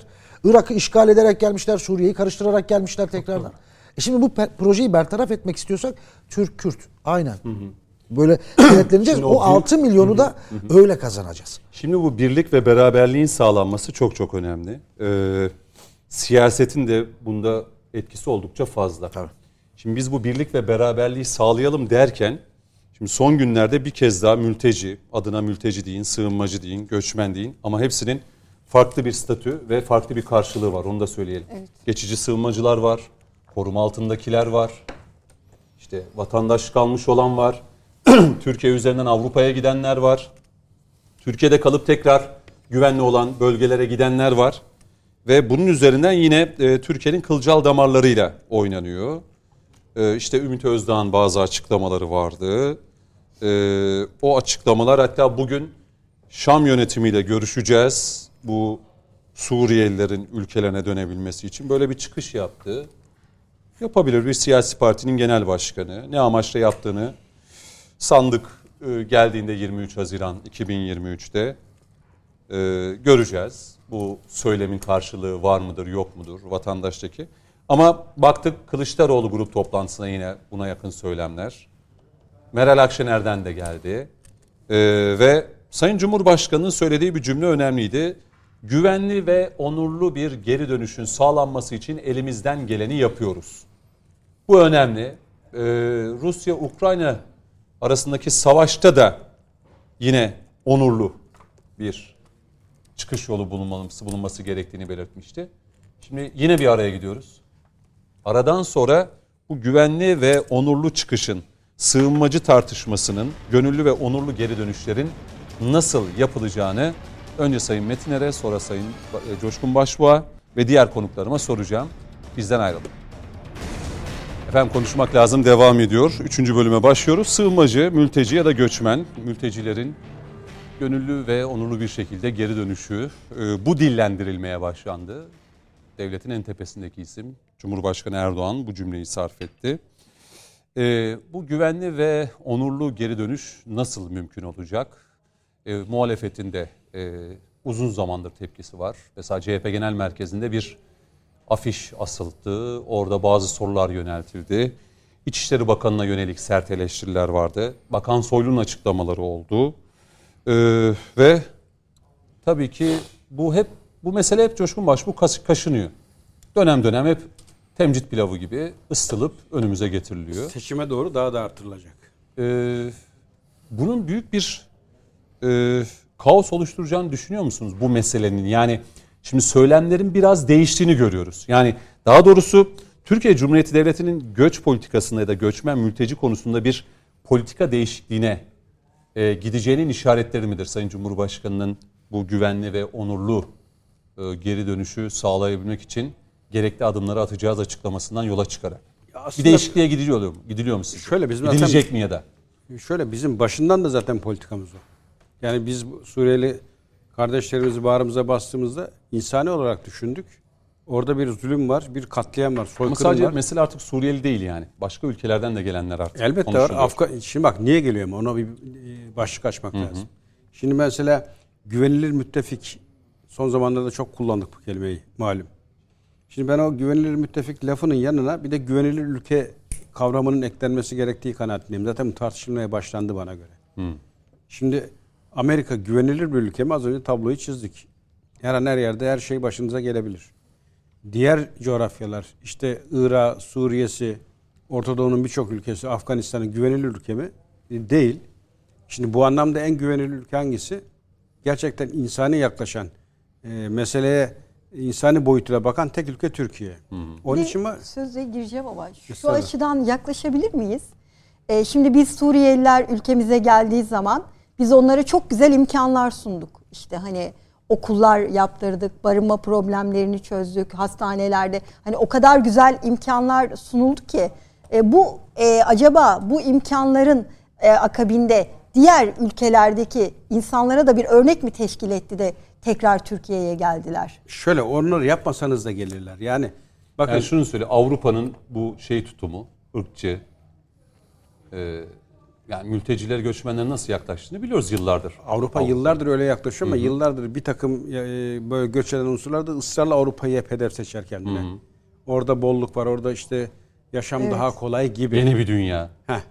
E, O yeni dünyaya ulaşmak için o Ege Denizi'nde, Akdeniz'de binlerce insan hayatını kaybetti. Gecenin kör karanlığında hangi insan e, bilmedik bir botla Tabii. o azgın sulara açılır hem de kış şartlarında. Yani e, burada e, insanların gözüne o filmlerle bir takım algıyla öyle bir tablo oluşturuldu ki Evet. e, uzaktaki erişilmez cennet Batı, Avrupa. Halbuki alakası yok. E, bugün Amerika'da e, açlık yani aşevinden geçiren nüfus 50 milyonu aştı. Beyaz Aç ve Saray'ın evsiz olan. bir örnek vereyim mi? Tam söylediğinizle bağlantılı. Es, yani Amerikalı bir e, medya e, yani şovmen ama çok ciddi bir e, güzel bir açıklaması var. Diyor ki mesela neden Amerikan rüyası derler bilir misiniz diye. İnsanların rüyadan uyanıp gerçeği görmesini istemezlerdi di- diye. Çok güzel bir tanımıdır o yani. Şimdi e, aynı rüya Batı için de geçerli. İşte aynen. aynen. Mesela Fransa'da ibretlik olaydır. Sokakta yatanları, evsiz barksızları sabahları kış vakti itfaiye uzaktan tazikli suyla yıkıyor donarak ölsün diye. Batı'da oluyor bunlar ya. Yani o medeniyet beşi dediğimiz yerde oluyor. E Türkiye aşı evleriyle, barınma evleriyle, sığınma evleriyle her gelene kucak açan ve dikkat edin Afganistan'ı dara düşüyor, yönünü Ankara'ya çeviriyor. Suriyeli dara düşüyor, yönü Ankara. Kafkasya'daki dara düşüyor, yönü Ankara. Yani e, cazibe ve çekim merkezi Anadolu. Niye? Çünkü e, geçen gün televizyonda seyrettim. Ukraynalılar yönünü buraya çevirmiş kaçanlar. Bir aile tanımıyor aldık savaş bitene kadar bakacağız artık diyor. Hadi Avrupa'da gidin. Eğer sıkıysa bir tane bir kapıyı çalın da bir lokma ekmeğini alın elinden. Türkiye'nin misafirperverliği. Kesinlikle. E, onun için de herkes buraya geliyor ve biz de e, bu merhamet özümüzde olduğumuz için bunu bozamayız. E, devlet de bu mantıkla yaklaştı. Suriye'ye, diğer e, göç edenlere. Ve biz ne maksatla yaklaştık? Dedik ki bir ateş sönsün. İnsanlar kendini güvende hissetsin. Hangimiz toprağımızdan e, kopup gider de bir başka bilmedik coğrafyada macera ararız? Hiç Orada kimse- insanların aşı var, evi var, işi var. Ama bir şekilde e, ölümden, zulümden kaçarak buralara gelmiş. O nedenle Sayın Cumhurbaşkanı'nın söylemi önemli. Kibarca diyor ki Cumhurbaşkanı o köpürtmek isteyenlere ya biz zaten bu insanları diyor geri göndereceğiz. Onlar zaten kendisi gidecek ama onurlu ve güvenilir bir süreçte bu iş işleyecek. Nedir diyor. o onurluyu biraz ne, aklınıza ne geliyor? Şimdi onurlu e, yani güvenilirden esas e, Tamam bölgede Suriye lazım. genelinde tamamıyla bir Bakın Suriye'de huzur ortamı ya da bir barış ortamı diyelim. Şimdi Suriye'de e, muhalefet atıp tutuyor. Hani bekara kadın boşamak kolay derler ya. E, aynı mantık. İşin başına gelsin ta, tam tersini yapacak göreceksiniz. Orada Karı demedi ya. Aferin. Güzel. orada Ama şimdi nikah memuru da sizi karı koca ilan ediyorum diyor Sayın Metiner. ben, Şimdi mezuniyetler nereye gitti? o lafa öyle çok karşıda değilim yani ekran başındayız diye onu kullandım. Yoksa hepsi Hani Anadolu'nun nikah lafı. memuru evlilik cüzdanı verirken sizi karı koca ilan ediyorum. Şimdi e, biz mesela muhalefetin kullanım dili. Esed'le görüşeceğiz. İşte bu insanın geri dönmesini sağlayacağız. Ümit Özdağ bugün Şam'la görüşmeye başlayacağız dedi. Ya Zaten karşılığı var mı söylemlerin yapmayın ya. Yani cadı kazanı Suriye insanların yani arkasını dönecek vakti yok, güveni yok. Sen oraya bu insanları geri göndereceksin. Bunlar boş hayal ya. Ne hikmetle, ne düşünceyle bu şey cümleyi sarf etti Ümit Özdağ. İşte bak karşılığı olmayan şu an ne köpürtülüyor bu. Ama konuşuyoruz işte. Hayır, işte bak- Karşılığı yok diyoruz ama konuşuyoruz işte. bak. Köpürtülen konu bu mu? Bu. Siyaseten buradan bir rant var mı? Var. İşte oradan nemalanmanın yolu bu tür vaatlerde bulunmak. E şimdi e, buradaki insanlar sürede ateş dursa, herkes kendini güvende istese, istetse e, gitmez mi? E, biz yaptık işte. O Fırat Kalkanı, Barış Pınarı, Zeytin Dalı bölgelerine geri dönen insanların sayısı bir ara 500 binleri bulduydu. Hiçbir kimse bir şey demedi. Kendiliğinden gittiler güvendeyiz diye. Güvenli ve bu onurlu geri dönüşün sağlanması için o kritik soruyu yönelteyim. Ee, Türkiye yani Ankara Şam'la görüşmeli mi? Şimdi bakın şöyle. Ankara e, bu konuda Şam hariç zaten her yerle görüştü. Avrupa ile görüştü. Dedik ki burada süreci beraber yürütelim. Bir güvenli koridoru oluşturur mu? Oluşturur. Esed e, neticede e, gücü kudreti belli. Evet. Ve dedik ki ben çok iyi hatırlıyorum Cumhurbaşkanı'nın eline kitap alıp model köyler, model ilçeler, camisine, okuluna, hastanesine varana kadar projeyle gittiğini Avrupa'ya. Götürdü kitapları tek tek teslim etti. Alın dedi bakın buna destek verin. Neyse maliyet işte biz karşılayalım işçiliğini. Evet. Ama yükün altına beraber girelim. Bunları yapalım. insanlar gitsin orada. Ekeceği bir tarlası olsun. Bakacağı bir bahçesi olsun. Gideceği okulu olsun. Başvuracağı bir hastanesi olsun. Yaptık biz bunları. Avrupa ayakta alkışladı. Köyümüze döndük. Baş başa kaldık. Bir Allah'ın kulu yani bugün o Ukrayna'ya işte şu kadar milyon euroluk yardımı yapan Avrupa 1 lira, e, 1 euroyu bize vermedi. Ve bu projenin bir mali yükümlülüğü var. Üstelik siz yani ülke genelindeki bu pandemi krizi, savaş krizi, yürütmüş olduğunuz operasyon harekatlar, artı kendi ülke içinizdeki bazı ekonomik dengeler bu hazıra daha dayanmaz. Yani bunun bir finans karşılığı var ve bu ülkenin boyunu aşan Ama geri kabul anlaşması var. Biz imza attık. Bir de o var. Şimdi mesela Polonya'dan bir örnek vereyim ben sana. Polonya 2 milyon e, Ukraynalıyı aldı. Duda Türkiye'ye gelmişti. Eminim Cumhurbaşkanı da şunu demiştir. E, ki açıktan söylediler bunu. Biz şeyi doldurduk dediler kapasiteyi. Buraya kadar dediler. Evet. Artık bundan sonraki kaldıramıyoruz. Daha yeni 2 aylık mevzu. Baktığı 2 milyon. Ben yıllardır 4,5 milyonu besliyorum. Şimdi e, bu 200'ü tutumu Avrupa devam ettirdiği sürece buradan bir şey çıkmaz. Tanju Özcan, şimdi Ümit Özdağ. Bu, bu isimler sanki artacak gibi seçime doğru bu tür Şimdi çıkışlar. şöyle bakın öyle iyi köpürtüyorlar ki maalesef içinde de bazı e, provokatör mü dersin, cahil mi dersin? İşte geçen Yani yaşadığımız bir olay. Sosyal medyadaki o videoları söylüyorsun. Şimdi ben hep şu kanaatteyim. E, 2023 kritik diye hep baştan açıp dillendiriyoruz. E, şimdi Suriye e, duyanın geldiği bir coğrafya. Bütün istihbarat teşkilatlarının cirit attığı, kimin kim olduğunun bilinmediği, kozmopolit bir coğrafya. Oradan sana bir grup gelmiş. Bunun içerisinde Amerika'nın, bunun içerisinde diğer batılı devletlerin e, kullanacağı provokatör ajanlar yok mu zannediyorsunuz? Bunları yakın gelecekte seçime yakın devreye almayacağını mı zannediyorsunuz? Ben o nedenle endişe ediyorum. Hatta Afganistan'da hatırlar mısın bir göç dalgası yaşandı. Gene bu stüdyoda birlikteydik. Şunu söylediğimi hatırlıyorum ben. Buradaki Afganlı gençlerin özellikle erkek ve genç nüfusun buraya gelmesi, savaş görmüş bir e, toplumun buraya getirilişi gelecekte güvenlik açısından büyük sıkıntılar doğurabilir. Kim olduğunu bilmiyoruz. Yani bir ka- kayıt yok, bir e, ortada bir e, kişiyi tanıyacağın done yok. Bunlar yarın bugün bir anda sokakları hareketlendirir bir toplumsal olayda önü çekerler, başı çekerlerse ciddi sıkıntılar olur. Dedik biz bunları. Ve hemen tedbir alındı. İşte o göç dalgası durduruldu. Şu an Suriye'nin içerisinde de böyle bir tehdit unsuru var mı? E, bana göre var. Ki mesela dikkat edin o son zamanlarda az önce konuştuk terörle mücadeleyi. Ülke içerisinde getirilen bazı patlayıcıların Suriye kökenlilerle bu ülkeye getirildiği ortaya çıktı. Dolayısıyla yani güvenlik açısından bu bir handikap ülke için. Ben bunu kabul ediyorum. Siz işte Burak zamanda bu geri dönüşün olacağını düşünüyor musunuz? Yoksa seçim... şu an öyle bir ortam yok. Peki. Şimdi e, Sayın Metin'e bir döneyim. Ha ben burada e, şunu da belirteyim. Suriyeliler e, kardeşimizdir, bağrımıza basarız. Misafirinde bir süresi vardır. Sayın Bahçeli'nin dediği gibi. Ben ilelebet kalsınlar da demiyorum. Herkes Güvenliği tehdit edecek boyutta durum olanları zaten dedi geri gönderim. Hatta bu bayramlaşma konusu da çok, şimdi bayram da yaklaşıyor. O bayramlaşmada gidenler Niye tekrar geliyorlar? Hani Demek ki orada güvenli bir ortam var ki yani geri ama 30-40 yıl önce de benim Gidiyorlar. bildiğim bayramlarda sınırda hani Orada akrabalar olanlar gidip Ya bu- geliyorlardı. Bu geçişler öncesinden kalan yapılıyordu. Bir şey var. Aileler Bu yapılıyordu. O sınır çizilince. Ben bu bir tartışmaları tarafta kalan aşiretler onu var. sokmak istiyorum. Bu bayramlaşma başka. hep oluyor. 50 yıl önce de vardı. Çünkü sınırlar çizildiğinde bir taraf burada kaldı, bir diğer taraf bu Cüneyt tarafta basit kaldı. bir empati. Ailenin çoluğun çocuğunu almış getirmişsin. Ateşin içinden çıkartmışsın. Ora hala yanıyor. Götürür müsün geriye? Niye geldin o zaman buraya? Evet. Şimdi bunlar tansiyon düşüp dinip evet orada artık gerçekten silah sustu.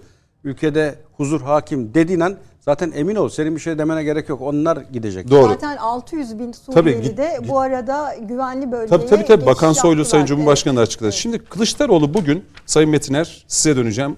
Cevap vermek istersiniz diye düşünüyorum. Dedi ki 50 milyar dolar Suriyelilere harcandı. Hangi Suriyelilere verildi? İşte CHP Genel Merkezi'nde de bir pankart asıldı rakamlarla vesaire diye. Nereye gitti bu para diyor. Sonra diyor ki dün Irak'tan, Suriye'den, Afganistan'dan gelmişlerdi. Bugün Ukrayna'dan geliyorlar. Yarın nereden geleceklerini bilemeyiz. Bu güzel ülkede ana muhalefetin başındaki ve yanındakiler Cumhurbaşkanı'nın bu söylemlerini e, grup, grup toplantısında dile getirdi.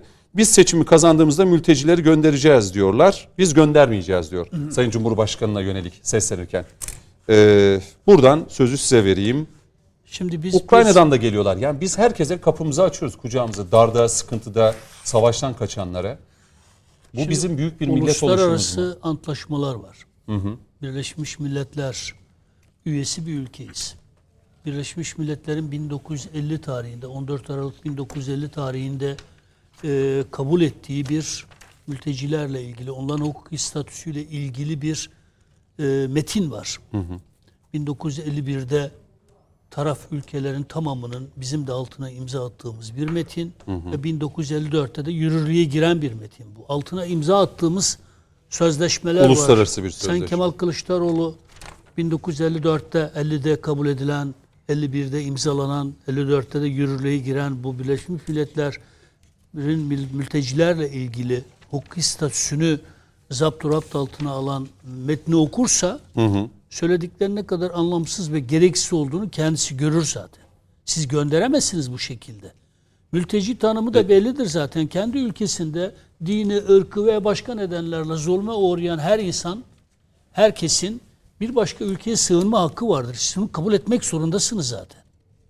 Ve kabul ettikten sonra da o insanlara nasıl davranacağınız altına imza ettiğiniz bu uluslararası sözleşmede zaten yazılı. Bunun dışına çıkamazsınız. Türkiye'nin yaptığı bundan ibarettir. İki, yani ben gönderirim. Nasıl gönderirsin ya? Altına imza attığın uluslararası bir sözleşme var ya. Nasıl gönderirsin? Peki sen Cumhurbaşkanımızın dediği şey nedir? Güvenli ve onurlu bir geri dönüş. Nedir bu? Çok açık. Çok açık. Bir, Suriye'de demokratik bir anayasa. Bütün tarafların üzerinde mutabakata varacağı demokratik bir anayasa hazırlarsınız. İki, demokratik bir sisteme geçersiniz. Üç, hür seçimler yapılır. Suriye halkı bir bütün olarak kendi geleceğine kendisi karar verir. O zaman o zaman zaten onurlu ve geri dönüş imkanı sağlanır. Ondan sonra mülteciler geldikleri yere geri giderler. Gitmemezlik edemezler o zaman. Yani o zaman siz ülke olarak onları geri gönderme hakkına sahipsiniz. Çünkü o zorlayıcı e, şartların hepsi ortadan kalkmıştır. Bizim bu, bu konuları biz biliyoruz da Sayın Kılıçdaroğlu bilmez mi? Şimdi e, Esed'le görüşüp bu sorunu çözeceğiz diyorlar. E Zaten sorunun kaynağı Esed. Evet. Esed gelen af ilan ediyor zaten. Gidenler geri gelsin diyor ama insanlar güvenmiyorlar ki. Güvenli bir ortam yok. Üstelik yani bu Ukrayna-Rusya savaşındaki e, ne benzer bir durum değil. Yani orada bir ülke işgal ediliyor. Bir başka ülke tarafından Ukrayna işgal ediliyor ve o işgalden kaçıyor vatandaşlar. Ama burada kendi devlet başkanı tarafından, kendi ordu tarafından katledilen, acımasızca katledilen, ırzına, namusuna tasallut edilen bir halk can havliyle kendini şey atıyor. Burada şunu söylüyor bizimkiler, içimizden birileri. Efendim Suriyeliler niye savaşmadı? Ya canım kardeşim. Yani burada bir başka ülkenin işgali yok. Hani işgalci bir devlete karşı niye savaşmıyorsunuz diye sorabilirsiniz. Buna rağmen Ukrayna'da tamamı kadınlar olan erkeklerin büyük bir kısmını zaten mülteci olarak Avrupa'ya gitmeye başladılar. Kadın ve çocuklar, yaşlılar gitti. Erkeklerin Gittiler. çoğu %90 neredeyse Ukrayna'da kaldı. Yani ne yüzde kaçının kaldığını bilmiyoruz. Yani o işin propaganda kısmı yani. O yabancı Yok milisler. ülke çıkışına ver, izin vermedi belli bir yaştan sonra. Neyse ya verdi vermedi. 18-60 yaş arası erkeklerin Doğru. çıkışına izin, Çıkışına izin Tamam, verilmedi. yani Zorla tutulan ama Evet, orada evet, şey evet. var yani bir ülke işgali var. Burada da bir ülke halkı Kendi- kendi, devleti tarafından acımasız bir soykırım adeta uğratılıyor. İnsanlar can havliyle kaçıyorlar ya. Ve siz siz bunları bir defa kabul etmek zorundasınız. Kabul ettikten sonra da nasıl davranacağınızı Birleşmiş Milletler'in sizin de altında imzası bulunan e, ilgili uluslararası sözleşmesi zaten belirliyor. Bir diğer husus Türkiye'nin farkı bakınız. Herkes niye Ankara'ya geliyor? Yani Türkiye bir cazi sadece bir cazibe merkezi olduğu için değil. Biz bir merhamet medeniyetiyiz ya. Ya bizim sığınan bize sığınanların aynı zamanda biz ana vatanıyız, ana vatanı. Ya biz Türkiye'yi herhangi bir ülke olarak görüyoruz. Yani galaksideki herhangi bir ülke olarak görüyoruz. Türkiye 100-150 yıl önce o ülkeleri yöneten bir imparatorluktu ya. Yani Ya da Halep şöyle dediğiniz, diyelim, Şam dediğiniz Halep'te Şam'da yaşayan birisi bundan 100-120 yıl önce onun için başkent İstanbul'du. Ya tabii ki sınırlar yoktu ki. Başkent yani İstanbul'du. Halep bizim bir vilayetimiz, Şam bizim bir vilayetimiz, Musul bir vilayetimiz, Bağdat vilayetimiz, Basra vilayetimiz, Erbil, işte Kerkük'e bağlı, Musul'a bağlı neyse yani. Şimdi arkadaşlar yani e, gidin Çanakkale mezarlığına bakınız. Halepli Arap da var. Erbilli Kürt de var. Bilmem Mısırlı kim de var. Yani ortak vatanı ortak düşmanlara karşı birlikte Neden savunurken. kaşınıyor bu mevzu? Dolayısıyla bakınız burada e, yani hem uluslararası sözleşmeden kaynaklı zorunluluklarımız var. Bu, bu aynı zamanda insani zorunluluktur. Tamam. Hem de imparatorluk olmaklığın daha önce onları yönetiyor olmaklığın. Bakiyesinin vermiş Din kardeşliğin, aynı kültürel havzanın çocukları olmamızın beraberinde getirdiği zorunluluklar var. Biz bir merhamet medeniyetiyiz. Ama biz mesela e, Müslüman Halepli'ye geldiğinde farklı davranan, Ukraynalı'ya farklı davranan bir ülkede hiç olmadık yani. Ama Avrupa bu farklılığı yaptı. Müslüman Araplar Avrupa'ya gidemez haldeler. İşte Yunanistan botlarını batırarak çocuklarının ölümüne sebebiyet veriyor nice canların. Ama bizim için Ukraynalı da Şengal Dağı'ndan kalkıp gelen Yezidi'nin de Mavi gözlü de, e, tenli de Hristiyan'ın aynı. evet işte bilmem İspanya'da e, canlarını kurtarıp ülkemize getirdiğimiz Yahudiler de. Türkiye'nin büyüklüğü buradan geliyor. Bir, bütün bu insanlar zaten Türkiye'yi kendi hala ana yurtları olarak kabul ediyorlar. İki, Türkiye'nin kültürel büyüklüğü, imparatorluktan gelen kültürel büyüklüğü var. Diyor ki burası benim vatanım ve aynı zamanda Türkiye kimse ayrım yapmaz. Yani mesele Mısır'daki Osmanlı bakiyesi dediği için işte Halep'teki içinde, Mısır'daki içinde, Balkanlardaki E gittiniz- içinde başkent İstanbul'du. Gittiniz şimdi Esed'le görüştünüz. Şükrü Sina Güler de Evet. eski DSP'li bakan. Dışişleri Bakanı. Neyse yani Allah akıl fikir versin her birimize hepimize de başta da bazılarına versin. Ee, hepimizin ihtiyacı var ama birilerinin daha fazla ihtiyacı var. Şimdi gittiniz oturdunuz Esed'le görüştünüz. Siz Erdoğan hükümetine karşı kullanmak için kabul etti. İkramda da bulundu. Tamam. Onlar aracılığıyla haber getirilebilir mi? Hayır ne olur? Esed der ki ya ben genel af ilan ediyorum gelsinler. Ya sorun o değil ki. Öyle çözülmüyor ki. Yani Esed gene iktidarda kalacak. O, o ordu var ya o ceberrut ordu. Aynı zamanda bugün İran milisleriyle de beslenen eli kanlı katiller güruhu. Sen de gel tekrar köyüne yerleş. Ya yerleşebileceği bir köy kalmamış ki zaten. Şimdi bunları tekrar Esaf'ın, Esad'ın insafına terk etmek, Esad'a güvenmedikleri için de gitmemekte haklı olarak direnen insanları biz sizi gerekirse zorla göndeririz demek gayri insanidir, Şu soruyu o gayri zaman sorayım ahlatidir, Sayın Metiner. Araya uluslararası sözleşmelere Şu de soruyu, aykırıdır. tamam yani. şu soruyu sorayım.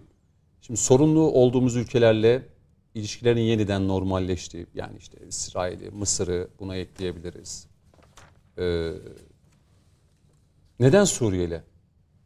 Mesela Şam'la görüşülmeli mi? Neden? Evet şu an şu- çok net söyleyeyim. Bir, devlet başkanları düzeyinde görüşülmesine gerek yoktur. Ben e, buna kendi adıma Alt düzeyde istifa. Ak- Şu an görüşülüyor zaten. Yani Epeydir görüşülüyor. Tabii görüşüyor. Türkiye zaten masada. Yani o Suriye'nin geleceğiyle ilgili masada Türkiye belirleyici bir aktör yani. Ya burada da bir normalleşmeye gidilebilir Şimdi mi? ama bu, burada e, Esed denilen bağımsız bir kişilik yok artık. Sembolik şekli bir başkan var ama bütün ipler Rusya ile İran elinde. Hmm, Dolayısıyla Tabii tabii yani bütün ipler yani Rusya ve İran elinde. Zaten PKK'nın bitmemesinin bir sebebi de bu. Bitmesi bir sebebi bu. Ama tabii Rusya ile işte İran'la farklı dostluk ilişkilerimiz olduğu için bu PKK ilişkisi üzerinden çok fazla analiz yapmayı gerekli bulmuyoruz. Yani real politik açıdan. bir cümle alayım dengeler araya yine gideceğim. Bugün bir cümle sık şu bakınız. gidiyoruz. 2016'da CHP'nin yayınladığı mültecilerle ilgili bir rapor var. Lütfen herkes girsin o raporu okusun. Orada sırf Avrupa'nın gözüne girmek için, daha şirin görmek için coğrafi çekinceyi bile kaldıralım demiş. Hangi coğrafyalardan geldiği önemli. Nereden gelirlerse gelsinler. Mültecilerin neredeyse yerleşik olmasını savunan bir rapordur. Dünkü CHP yani mülteciler kal, e, mültecileri yerleşik hale getirelim ve coğrafi çekinceyi de kaldıralım. Nereden gelirler gelsin diyen bir CHP kendi raporunda 2016'daki bugün, ne pahasına olursa olsun Göndereceğiz Esed'le diyorlar. görüşerek göndereceğiz Peki. diyor. Bir soru sorayım Yani öyle ka- CHP girelim. sır erdirmek de pek O soruyu alayım. mümkün değil. Araya gideceğim hemen. Suriye'de İdlib'de hiç son zamanlarda duyuyor musun? Havadan bombalanan köyler, katledilen insanlar. Şu an duymuyoruz. Niye? Rusya kendi derdine düştü acaba Doğru. ondan mı? Yani ora öylesine karışık kozmopolit bir yer ki bunların dengelerini görmeyen bu Dolayısıyla sahneyi- Ukrayna Rusya arasındaki meseleden dolayı orası şu anda buzluk dondurucuda. dondurucu yani Aslında belki şöyle bir tehdit olabilir. Oradan ülkemize ciddi bir e, göç de alabiliriz aslında. E tabii İdlib'de da zaten-. İdlib'in esas arka plandaki pla- e, niyet oydu. İdlib'deki askeri harekatı istemememizin yani e, onların çözümünü e, istemememizin tam tersine insani çözüm istemememizin nedeni o. Dolayısıyla Yani yani, bu orada kimlerin kimle dans ettiğini görmeden, orada kimlerin hangi güçle sahada varlık gösterdiğini görmeden atıp tutmak kolay. Anladım. Bir yine araya gidiyoruz. Bugün sık araya gidiyoruz. Konuşmak Çok mu reklam alıyoruz? E, alalım. Alalım. Ne güzel. Peki. Seyredenimiz Efendim demek. 5-6 dakika sonra buradayız. Efendim devam ediyoruz konuşmak lazıma. Şimdi Türkiye Değişim e, Partisi Genel Başkan Yardımcısı Gamze Hanım da bizimle birlikte bu akşam. Bu mülteci ya da sığınmacı, göçmen konusunda e, Türkiye Değişim Partisi ne düşünüyor? Kişisel görüşlerini bunu belki öğrenmek isteyeceğiz. Farklı düşündüğünüzü belirttiniz reklam arasında konuşurken. Bakışınız nedir? Bu tartışma doğru bir tartışma, doğru bir zeminde mi yürütülüyor size göre? Şimdi- İşin ekonomik tarafı olduğunu söylediniz. Buyurun buradan başlayalım. Evet, şimdi yapılan anketlerde Türkiye'de e, iki sorunun olduğu söyleniliyor. Birisi ekonomik sorun, diğeri de e, sığınmacılar, evet sığınmacıların problemi. E, bana çok manidar geldi. Neden durduk yere hani e, bu gündeme geldi? Neden gündeme geldi? E, ben şöyle yorumluyorum. E, biliyorsunuz dünyada ve ülkemizde çok ciddi bir ekonomik kriz var. Hani para bitince biraz herhalde biraz göze geldiler bunlar. E, ya ben o, o açıdan değerlendiriyorum. Evet e, biz çok misafirperver bir toplumuz. Ama ben diyorum ki artık yeter. 10 yıldır biz size e, her şeyi, her imkanınızı sunduk. Elimizden geleni yaptık. Yani bu misafirperverliğin de artık bir zamanı var, bir süresi var. E, demin ifade ettiniz. E, artık hani bu bayramlaşmaya da gidiyorlar. Orada demek ki bir güvenli ortam oluştu. E, ve yaklaşık da 600 bin e, Suriyeli e, bu Döndüler. güvenli bölgelere döndüler. Demek ki oradaki e, ben diyorum ki Avrupa Birliği e, burada en önemli faktör Avrupa Birliği. Biz en baştan itibaren Avrupa Birliği size para verdim bu göçmenlerle birlikte yaşayın mantığından. Biz bunu Geri kabul kabul etmiyoruz. Evet biz bunu asla kabul etmiyoruz. Böyle bir zorunluluğumuz da yok. E, biz Türkiye Değişim Partisi olarak diyoruz ki kardeşim senin Almanya eğer 80 e, atıyorum yani şu an afaki bir rakam söyleyeceğim. 8 milyon nüfusun varsa Fransa senin e, 20 milyon nüfusun var. Nüfusları oranında biz bir masa etrafında e, bunları dağıtalım ülkelere. Neden biz hepsinin yükünü Türkiye olarak kaldırmak zorunda mıyız? Böyle bir yükümlülüğümüz yok. E, biz Şu an bizim nüfusumuzun oranına baktığımız zaman %5, %6 gibi hatta %7 gibi bir mülteci ya da göçmen ya da sığınmacının olduğunu görüyoruz. evet evet ne yazık Avrupa'da ki bu oran çok düşük. evet Yüzde birler hatta altında bile olanlar var. Bir de bir de tabii Doğru, mültecilerde doğru, öyleydi. evet bunlarda bir de doğurganlık oranı da e, çok fazla artıyor. E, ve tabii ki hani Suriye'den e, biz göç aldığımız zaman burada demin e, Coşkun Bey'in ifade ettiği gibi pek çok terör örgütleri de ajanlar da içimize sızdılar. Bence asıl e, tehlike unsuru bunlar. Bakın hiçbir kimse Siz doğum vatanını derken demografik açıdan demografik açıdan evet onların mesela 5 yıl sonra 10 yıl sonra bir risk tehdit evet bir oluşturacağını mı risk düşünüyorsunuz? evet bir risk ve tehdit unsuru olacaklarını düşünüyorum. Yani kimse vatanını, milletini, toprağını bırakıp gelmez. Tabii ki orada bir zulüm vardı. Orada bir e, işkence vardı. E, ve biz de e, misafirperverliğimizle onları buraya kabul ettik. Ama şu anda geldiğimiz noktada gerçekten e, her gün bir olay Suriyelilerle ya da göçmenlerle alakalı bir olay yaşıyoruz. Ben Ankara'da oturuyorum. Tesadüfen bir Altındağ bölgesine gittiğiniz zaman inanın o sokaklarda, marketlerde, eczanelerde hep ben dedim ki geçen gün ben nereye geldim? Yani farklı bir ülkeye mi geldim acaba? Ama şimdi o Ya konuda bir- belki bir itirazım olacak konuklar da yani katılır mı? Şimdi Almanya hani benzetme doğru mu olur bilmiyorum ama mesela Almanya'da öyle bölgeler var ki artık tamamıyla hani girdiğinizde küçük İstanbul, küçük e, şey gibi, Türkiye gibi görüyorsunuz. Hani o mahalleye girdiğinizde bakkal, dükkan, berber, işte kebapçı hepsinde Türkçe tabelalar, yazılar. Mesela bizde de evet bazı yerlerde Şimdi İstanbul'da ama bazı burada şeyler. ne biliyor musunuz? Bakın şimdi onlar ülkemize geldikleri zaman şimdi çok mağdur geldiler ve e, şartlar da ekonomik şartlar da karşılayamayacak durumda oldukları için bir ev tuttular. Tamam biz Mesela Alman ekonomisini evde- ayağa kaldırmak için o dönem hep işçi alınıyordu. Türkiye'den ciddi anlamda. Mesela bu gelen e, mülteci, sığınmacıların e, Türk ekonomisine, çalışma ve sanayiye etkisi Yani şöyle oldu. ucuz insan Kazan- gücü olarak kullandık biz onları. Yani Türkiye'de e, insanların statü olarak çalışmadıkları pek çok dalda biz bu göçmenleri çalıştırdık. Bugün gidip baktığımızda bütün evet çobanlar yüzde 90 e, köylerde Afgan, Pakistan, çobanlık yapanlar gelen. evet Afganlar. Yani burada tabii biz de onlardan bir şekilde faydalanma yoluna gittik. Bu arada 10 bin liraya Şimdi asıl problem ne biliyor musunuz? 10 bin liraya çoban bulunamıyor Evet, şu anda. evet şu anda onların fiyatı da artmış durumda. Problem ne? Şimdi demin ifade ettiğim gibi bir ev tuttular bunlar. Evet. Ee, akrabalarını işte halasını teyzesini o eve davet etti ve ben bunu hani Kalabalık yaşıyorlar, tanık biliyorum. oldum. Hı hı. Çok kalabalık bir şekilde e, yaşıyorlar ve hani gitgide kümeleşmeye başladılar. Ve kendilerini tabii ki onların getirmiş olduğu orada bir kültür vardı Türkiye'ye. Size bir soru sorabilir miyim? Tabii ki. Suriye'de kim kimde savaşıyor sizce? Şöyle baktığınız zaman Yani Suriye'de e, savaşan yok. Rejimle savaşıyor Suriye halkı. sırf rejimle değil. Mesela kim? Mesela Türkmenler var, Kürtler var, Araplar var, Kürtler içinde Kürtler var, PKK'lı Kürtler var, Barzani, yanlısı Amerika Kürtler var, var, Rusya onlar var, oluşturduğu İran var. platformlar vardır. Yani çok dışarıdan bakıldığı zaman sanki işte monolitik bir Suriye rejimi var. Bir de topyekün halk var. Halk Suriye rejimine karşı. Öyle değil işte.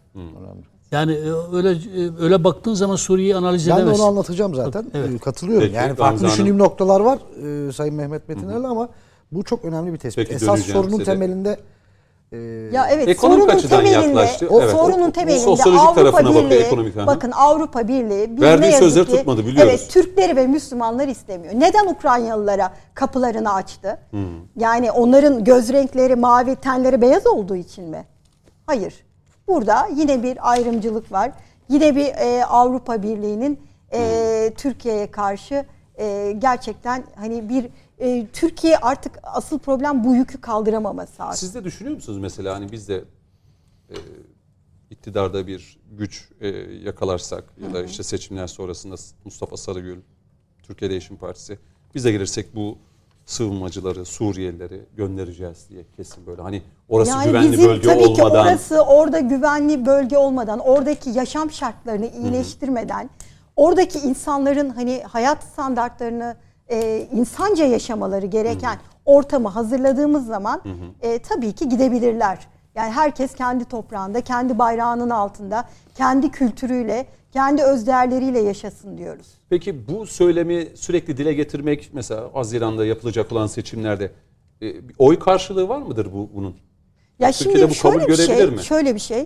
Ee, yani şu da yanlış bir politika. Yani göçmenler ve e, bunlar üzerinden bir e, siyasi bir bunları malzeme konusu yapmak ya da onlardan bir oy e, alma Ama Sayın Kılıçdaroğlu diyor olmak- ki işte oy verecekler şu kadar vesaire bunların hepsi e, yani rakamlardan bahsediyor. O rakamların da doğru olmadığını İçişleri Bakanı oy Süleyman verebilirler Soylu- canım. Verebilirler. Yani Vatandaşlık şimdi verilenler. Eğer ki şimdi. Belçika'da şöyle bir yöntem var. 192 bin Suriyeli vatandaş Suriyeliye vatandaşlık vatandaşlık vermişiz. Bir kısmı da hani çocuklarından dolayı yani çocuk dünyaya orada. gelmiş vatandaş Ya olmuş. şimdi bugün Türkiye toplumunda e, herkes Türk mü? Yani kimi Boşnak, kimi Gürcü, her yerden gelen insanlar var. Bir de öyle değerlendirelim. Yani hani olaya o, olaya o bakış açısından yaklaşalım. Yani şimdi e, bakın Yani etnik anlamda Türk değiller ama Türk milletinin birer eğer ki parçası. hani burada bazı e, tabii gelen Suriyeliler ev almış, araba almış, hayat standartlarını e, geliştirmiş, yani ekonomiye katkıda bulunmuş. Hani bunları da göz ardı Mesela etmeyeceğiz. 100 bin Ukraynalı geldi ülkemize bildiğim kadarıyla. Belki rakam daha Baş da fazla üstüne. olabilir. Bekliyoruz. Ee, Rusyalıları da bekliyoruz. Rusları da bekliyoruz. Kimse hani neden Ukraynalılar ülkemize geldi de ya, Ya ben duymadım şu ana ne kadar. biliyor Bir musunuz? siyasi partinin Planlama ve teşkilat. Yani siz eğer ki bu coğrafya çok geniş, herkese kucak açar. Evet. Ama siz gerçekten düzenli ve etkin bir denetlemeyle, düzenli bir planlama, teşkilatla her şeyi yönetebilirsiniz. Bugün geldiğimiz noktada ekonominin problemi de bu, e, siyasetin problemi Ama de göç bu. idaremiz çok başarılı. Bakınız. Evet, bu ben konuda- gerçekten burada savaş ünlü e, kardeşime tebriklerimi iletiyorum. Göç idaresinin başında Sayın Bakanımıza da. Bende veriler var, rakamlar var. birazdan Bir paylaşalım. tek, Eğer bakın- bir tek kontrolsüz göçe izin vermiyoruz. Öyle iddia edildiği gibi kontrolsüz göç, düzensiz göç. Her şey kayıt altında. Herkesin ne yaptığı da çok ciddi bir biçimde takip ediliyor. Suça karışan her insan da deport ediliyor. Öyle şey bakın, yok yani. evet, Burası Cüneyt Bey, bugün- suç cenneti değil. Bugün 1 milyon çiftçi tarımı bırakmış. Biz madem öyle Allah ekonomiye mi gireceğiz Evet şimdi? hayır şöyle Birazdan söyleyeceğim bir saniye. Hı hı. Şöyle söyleyeceğim. Madem öyle gelin biz e, bu göçmenleri buralarda çalıştıralım. Biz diyoruz ki şu anda Türkiye ekonomisinin en büyük problemi üretim değil mi? Evet. Biz diyoruz ki Türkiye Değişim Partisi olarak tarım tarım tarım diyoruz. Ekilmedik bir karış toprak kalmayacak diyoruz. Ekonomi milliyetçiliği diyoruz. Biz eğer ki bunları e, tarıma O alanlarda o alanlarda ülkeye ülke katma olarak değer katma- evet sağlarsak gerçekten böyle bir Ama göçmen şu an ben problemi zaten sağlandığını düşünüyorum. Belki Ama hani topluma henüz bir yansıması yok. ha, öyle mi? Ya Peki şu buyurun, buyurun. Ceyhun Bey size buradan hemen Yani döneyim. şöyle topluma şimdi ticarete yansıması olmuştur. Şimdi Üretimin şu söyleniyor işte ucuz olmuştur. Mesela ucuz hani işçi Almanya ücretiyle verdiniz ya mesela. bizim de elimizden işimizi aldılar deniliyor ama Şimdi Gamze Hanım'ın söylediği önemli bir nokta var. Ee, ekonomi işte dünyadaki e, krizle beraber e, Türkiye'de de yaşanan bir sorun var. Bunu kabul etmek gerekiyor. Yani deyim yerindesin bir domates, bir kilo domates 30 lira olmaz. Yani bir sorun var. Bunun tabii ki e, küresel etkili yani ne diyelim küresel e, boyuttaki etkisini görmezden gelemeyiz. O ayrı. İşte sorun şuradan kaynaklanıyor. Toplum eğer cebinde ciddi bir sıkıntı yaşamaya başlıyorsa doğal olarak e, bu her Bu mesele toplumda kaşınabilir, dile getirilebilir. Bakın çok benzeri nerede yaşandı biliyor musunuz? Ki Türklerin oraya gidişi Alman devletinin onayıyla oldu Batı Almanya'nın. O zaman Doğru. Batı Almanya. Ve onlar çağırdı. Ona rağmen e, Berlin duvarı yıkılıp Doğu Almanya ile Batı Almanya birleşip tek Almanya olduğunda Doğu Almanya'da ciddi bir yani Berlin, çökmüş. Berlin tarafı. Berlin tarafı. o, e, Doğu Berlin tarafı. Ondan sonra diğer işte Dresden'i şuyu buyu. E ne oldu? Milyonlarca Alman, Doğu Alman bir anlamda o Alman ekonomisinin içine işsiz olarak girdi. Ve bakın orada Nazizm ve ırkçılık o süreçten sonra çok daha gelişti. Vardı. Neden? Şunu söylemeye başladılar. İşte e, Almanlar, bizim soydaşlarımız işsizken neden Müslümanlar, işte Türkler, Türkler. Faslılar çalışıyor diye. Bakın ekonomi bu konularda çok önemlidir. Gamze Hanım'ın hatırlatması çok önemli o noktada. Yani e, çok iyi bir noktaya şey yaptım, parmak bastım. Şimdi dönem dönem şu anki bu Amerika örneği tartışmanın veriliyor, altında Almanya- yatan mesele bu mu? Hani Almanya'da bir dönem. ya bi- bu biraz e, tabii ki besliyor. Mesela neden bundan 6-7 yıl önce ekonomi çok daha e, bir şeydeyken, bir Çok fazla, raydayken, hı e, bu kadar reaksiyon gösterilmiyorken ki o dönem terör de çok ciddi güvenlik problemleri yaşıyorduk falan filan ama toplum bir şekilde günlük Tolere yaşamını edebiliyordu bunu. Ekonomik olarak tolere edebiliyordu, şey yapabiliyordu. Bunun yansıması çok yok ama krizlerden sonra, e, dünyayı saran krizlerden sonra, e, artıştan sonra, alım güçlerinin düşmesinden sonra, işsizlik ki şuna katılıyorum az önce böyle çok güzel bir örnek verdiniz çobanlık. 10 bin liraya Türk çoban çalışmıyor. E ne yapıyor? O işi yürüten adam da gidiyor. Afgan adamlar buluyor. deyim yerindeyse fizyolojik olarak herhalde daha dayanıklılar. Onlar yapıyorlar bu işi. Şimdi kimse de orada Afgan çoban niye çalışıyor demesin. Kimse gidip çalışmıyor. Onu söyleyelim. Ama şunu da söylemek gerekiyor. Ee, Almanya örneği, ABD örneği çok doğru olmuyor. Neden?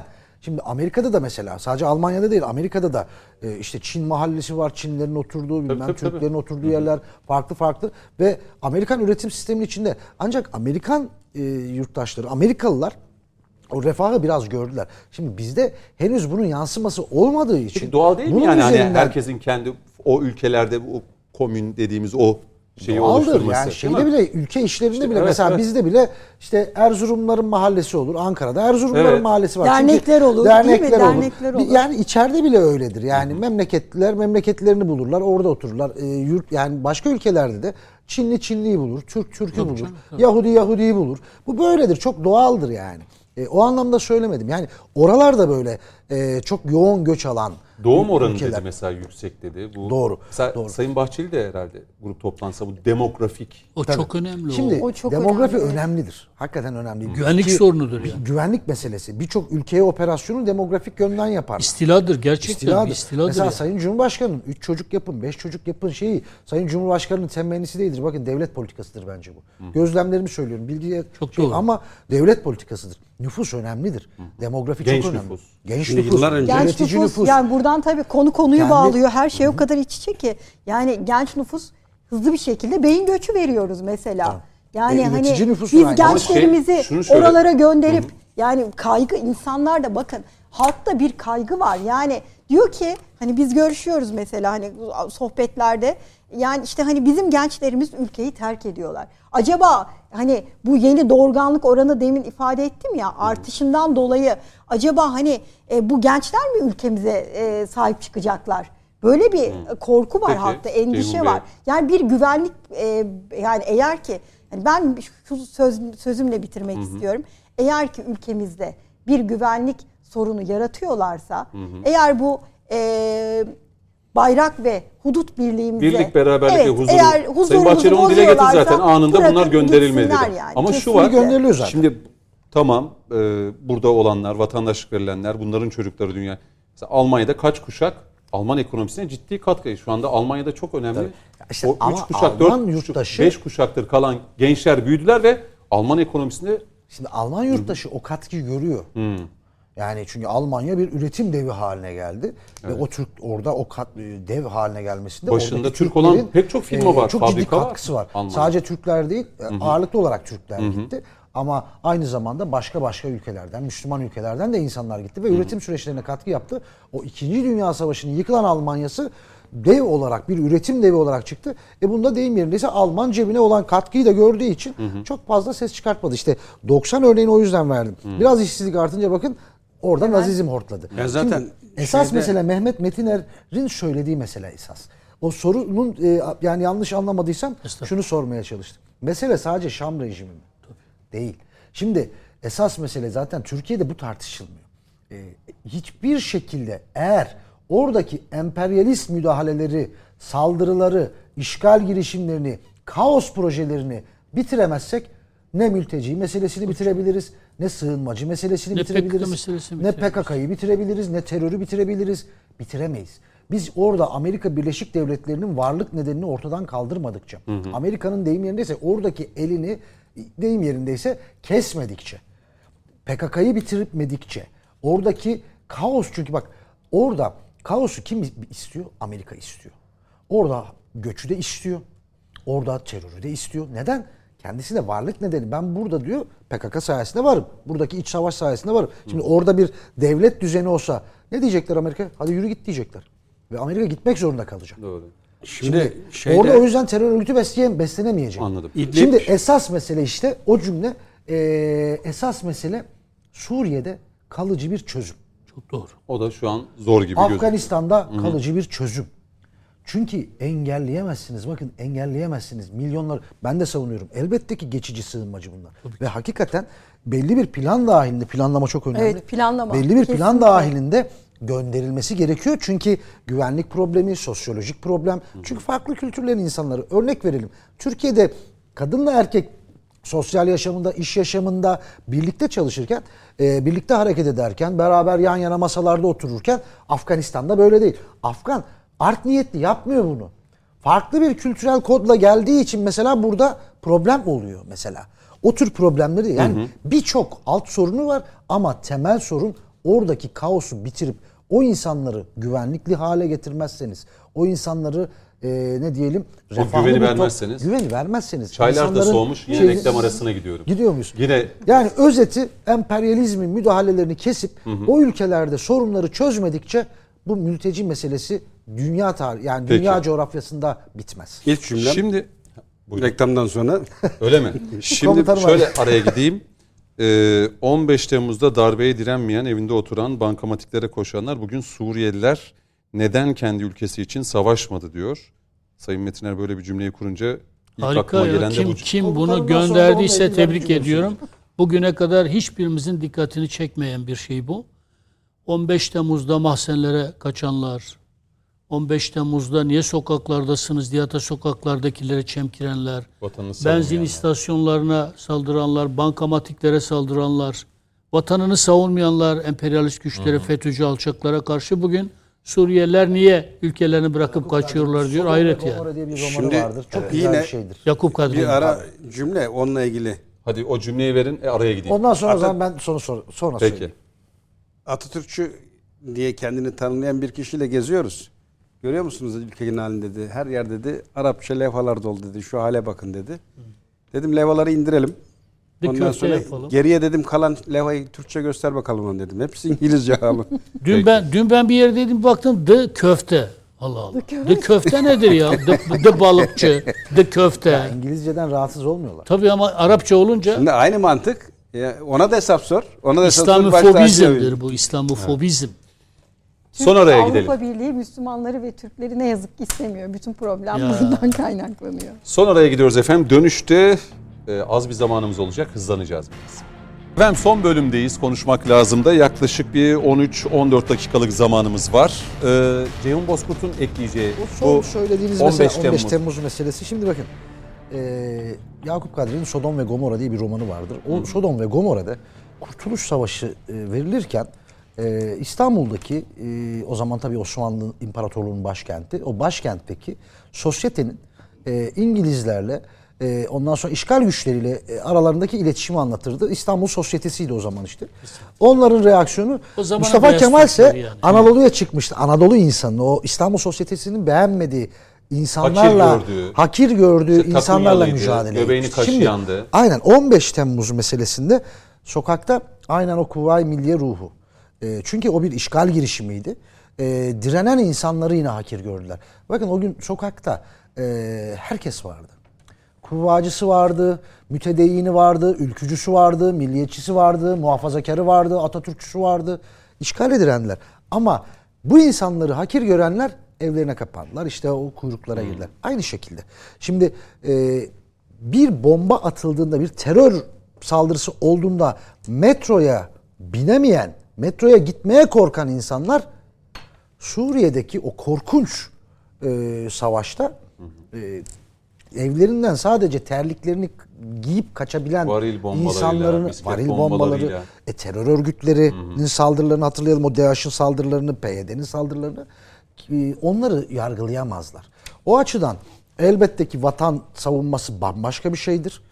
E, ama e, evlerini hakikaten ailelerini e, korumak için kaçıp gelen insanlara da kimsenin laf söylemeye hakkı yok. Peki. Şimdi Coşkun Başbuğ.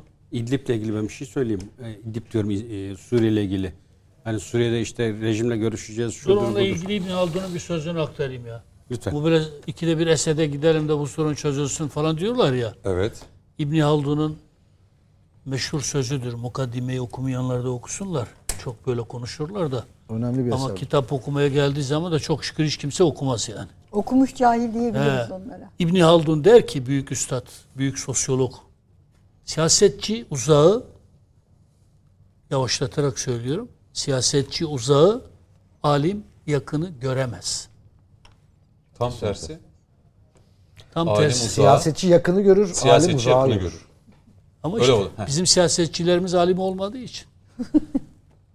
ya kendi partisinin tarihini bilmeyen siyasetçiler tanıdım ben. CHP'de genel başkan yardımcısı ama CHP tarihini bilmiyor. Tek şey dönemini biliyor. Cumhuriyet tarihini bilmiyor. Kılıçdaroğlu'nun kendi partisinin tarihini bildiğini düşünüyor musunuz? Yorum yok. Peki. Ya bilmeyi Şimdi- bırak reddedenler var ya. Şimdi ben son bölümde kısa kısa cevaplar e, yarım kaldı. Çok uzun olmamak kaydıyla. Kısa hemen keseyim. Şimdi hani Suriye'de muhatap Esed.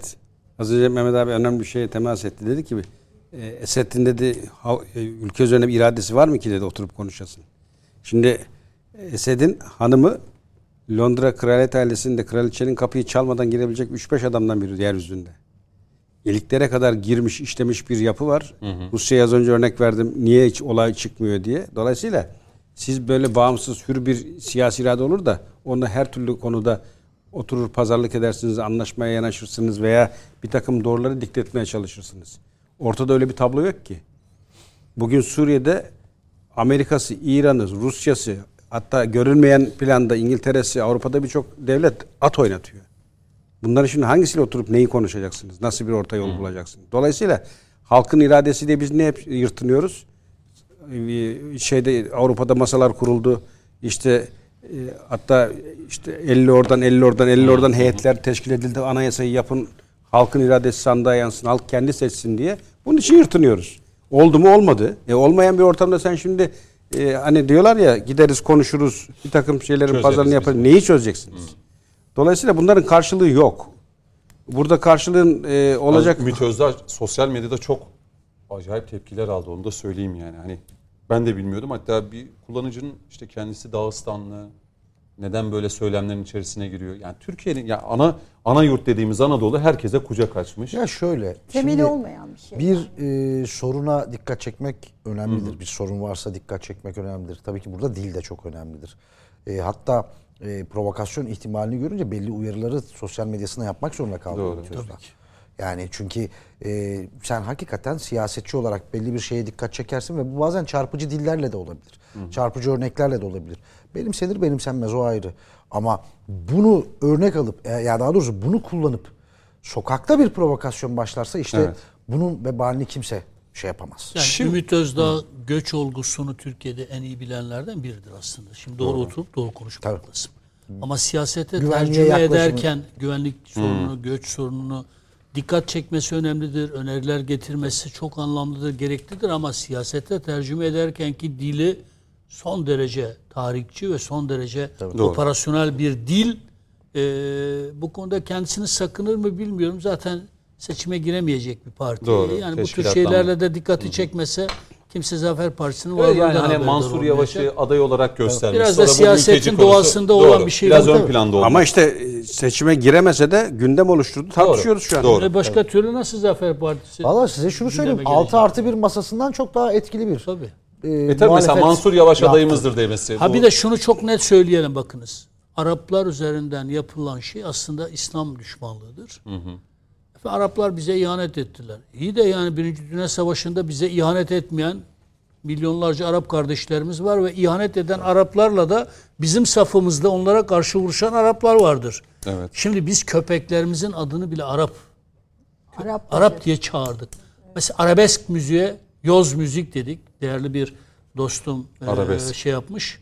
e, çok dikkat çekmiş ama pop müziği çok daha yoz bir müzik olma. Rap müziği. O zaten Rap müziği. Araplarda o, o Türk bunu düşmanlığı- kendimizden bildik. Arabeske de arabesk dedik yani. Araplarda da Türk düşmanlığını yaptılar. Yıllarca Doğru, o da var, o da var. Sadece bizde değil. Orada da yani b- biz Libya operasyonu yaptık. E, Libya e, o dönem bizim arkamızda duran, yanımızda duran Trablusgarp Harbi sürecinde Libyalılar bizim yanımızda durdu. Onlara bile laf ettiler. Doğru. Yani ne işimiz var dediler. Şimdi e, çok az bir zaman var. Gamze Hanım e, size bir soru yönelteyim bari. E, şimdi Türkiye Değişim Partisi'nin temsilcisiniz, genel başkan yardımcısınız. E, ittifaklarla alakalı çok şey yazılıp çizilmeye başlandı. Üçüncü bir ittifaktan bahsediliyor. E, nerede olacağınız, nerede duracağınız elbette belki önümüzdeki günlerde belli olacaktır. Siz altılı masayı nasıl görüyorsunuz ya da altı artı biri? Ben altılı masayı DNA yapıları birbirine uymayan e, altı e, uyuşmazın bir araya gelmesi olarak nitelendiriyorum. İnanın e, buradan bir ittifak söz konusu olmayacaktır. Altı farklı buradan DNA'nın bir, bir araya gelmesine apayrı bir şey çıkar. Evet, apayrı apayrı Yani. bir şey çıkacak buradan ve, ve- daha henüz masa kurulurken yer problemiyle kurulan bir masadan e, ben bir sonuç çıkacağını düşünmüyorum ve hani diyorum ki köprünün altından çok sular geçecek. Siyaset 24 saatte gelişen bir olgudur. Daha o masadan çok kişiler kalkacak, çok kişiler oturacak. Ama ama buradan e, Siz o masaya davet edilseydiniz katılır mıydınız? biz katılmazdık. Bir, bir- şöyle katılmazdık. Yani gerçekten e, şu anda Türkiye'nin o kadar önemli problemleri var ki bir işsizlik problemi var. Biz eğer bir ittifak yapacaksak işsiz gençlerimizle, umutsuz e, ev kadınlarımızla, e, yeni güzel Türkiye'ye uyanacak, beyin göçü e, olmayacak gençlerimizle biz çaresiz e, halkla yapardık. Siz bu altılı masanın Türkiye'nin sorununa çözüm bulamayacağını düşünüyorsunuz. Evet yani oysa ki o masadan bu projelerle ilgili e, kesin sonuçlar çıkmış olsaydı e, belki etkili olurdu. Ama diyorlar Ve biz geldiğimizde üç ayda, yasasıyla altı ayda her şeyi de- düzelteceğiz Bakın yeni diyorlar da. seçim yeni seçim yasasıyla birlikte de e, ben ileriki günlerde bir takım milletvekilliği pazarlığında e, o çatırdamaların olacağını düşünüyorum. Ve buradan diyorum ki Türkiye Değişim Partisi'nin yer almayacağı bir ittifak masası kurulmayacak. Türkiye'nin kaderini e, çizecek olan Türkiye Değişim Partisi'dir. Bu böyledir. Biz Anadolu'ya e, indiğimiz zaman sahalardayız. E, gerçekten e, her yeri karış karış dolaşıyoruz. Genel Başkanımız bir gün Bursa'da, ertesi gün Adıyaman'da, Batman'da. E, halkı kucaklaşıyoruz. Önemli olan burada halkla ittifak yapmanız. E, yani bu bir sonuç doğurmayacaktır. Bu stratejik bir oyundur. Bence stratejik bir kurgudur.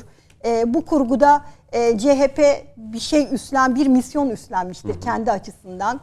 Ama e, çok değişik Ben şunu anlıyorum. Evet siz asla bu ittifakın içerisinde yer almayacaksınız. Ya almayacağız diye bir şey söz konusu değil. O zaman gerçekten biz e, genel kurulumuzu toplarız, MYK'mızı toplarız. Eğer vatanımız, milletimiz için vereceğimiz karar gerçekten hayırlı olacaksa e, kendi iç dinamiklerimizle e, buna karar veririz. Peki. E, alıyoruz, Millet almıyoruz İttifakı diye. içinde mi? Yani herhangi bir ittifak içinde. Yani bu millet de olabilir, Partinin cumhur da genel olabilir.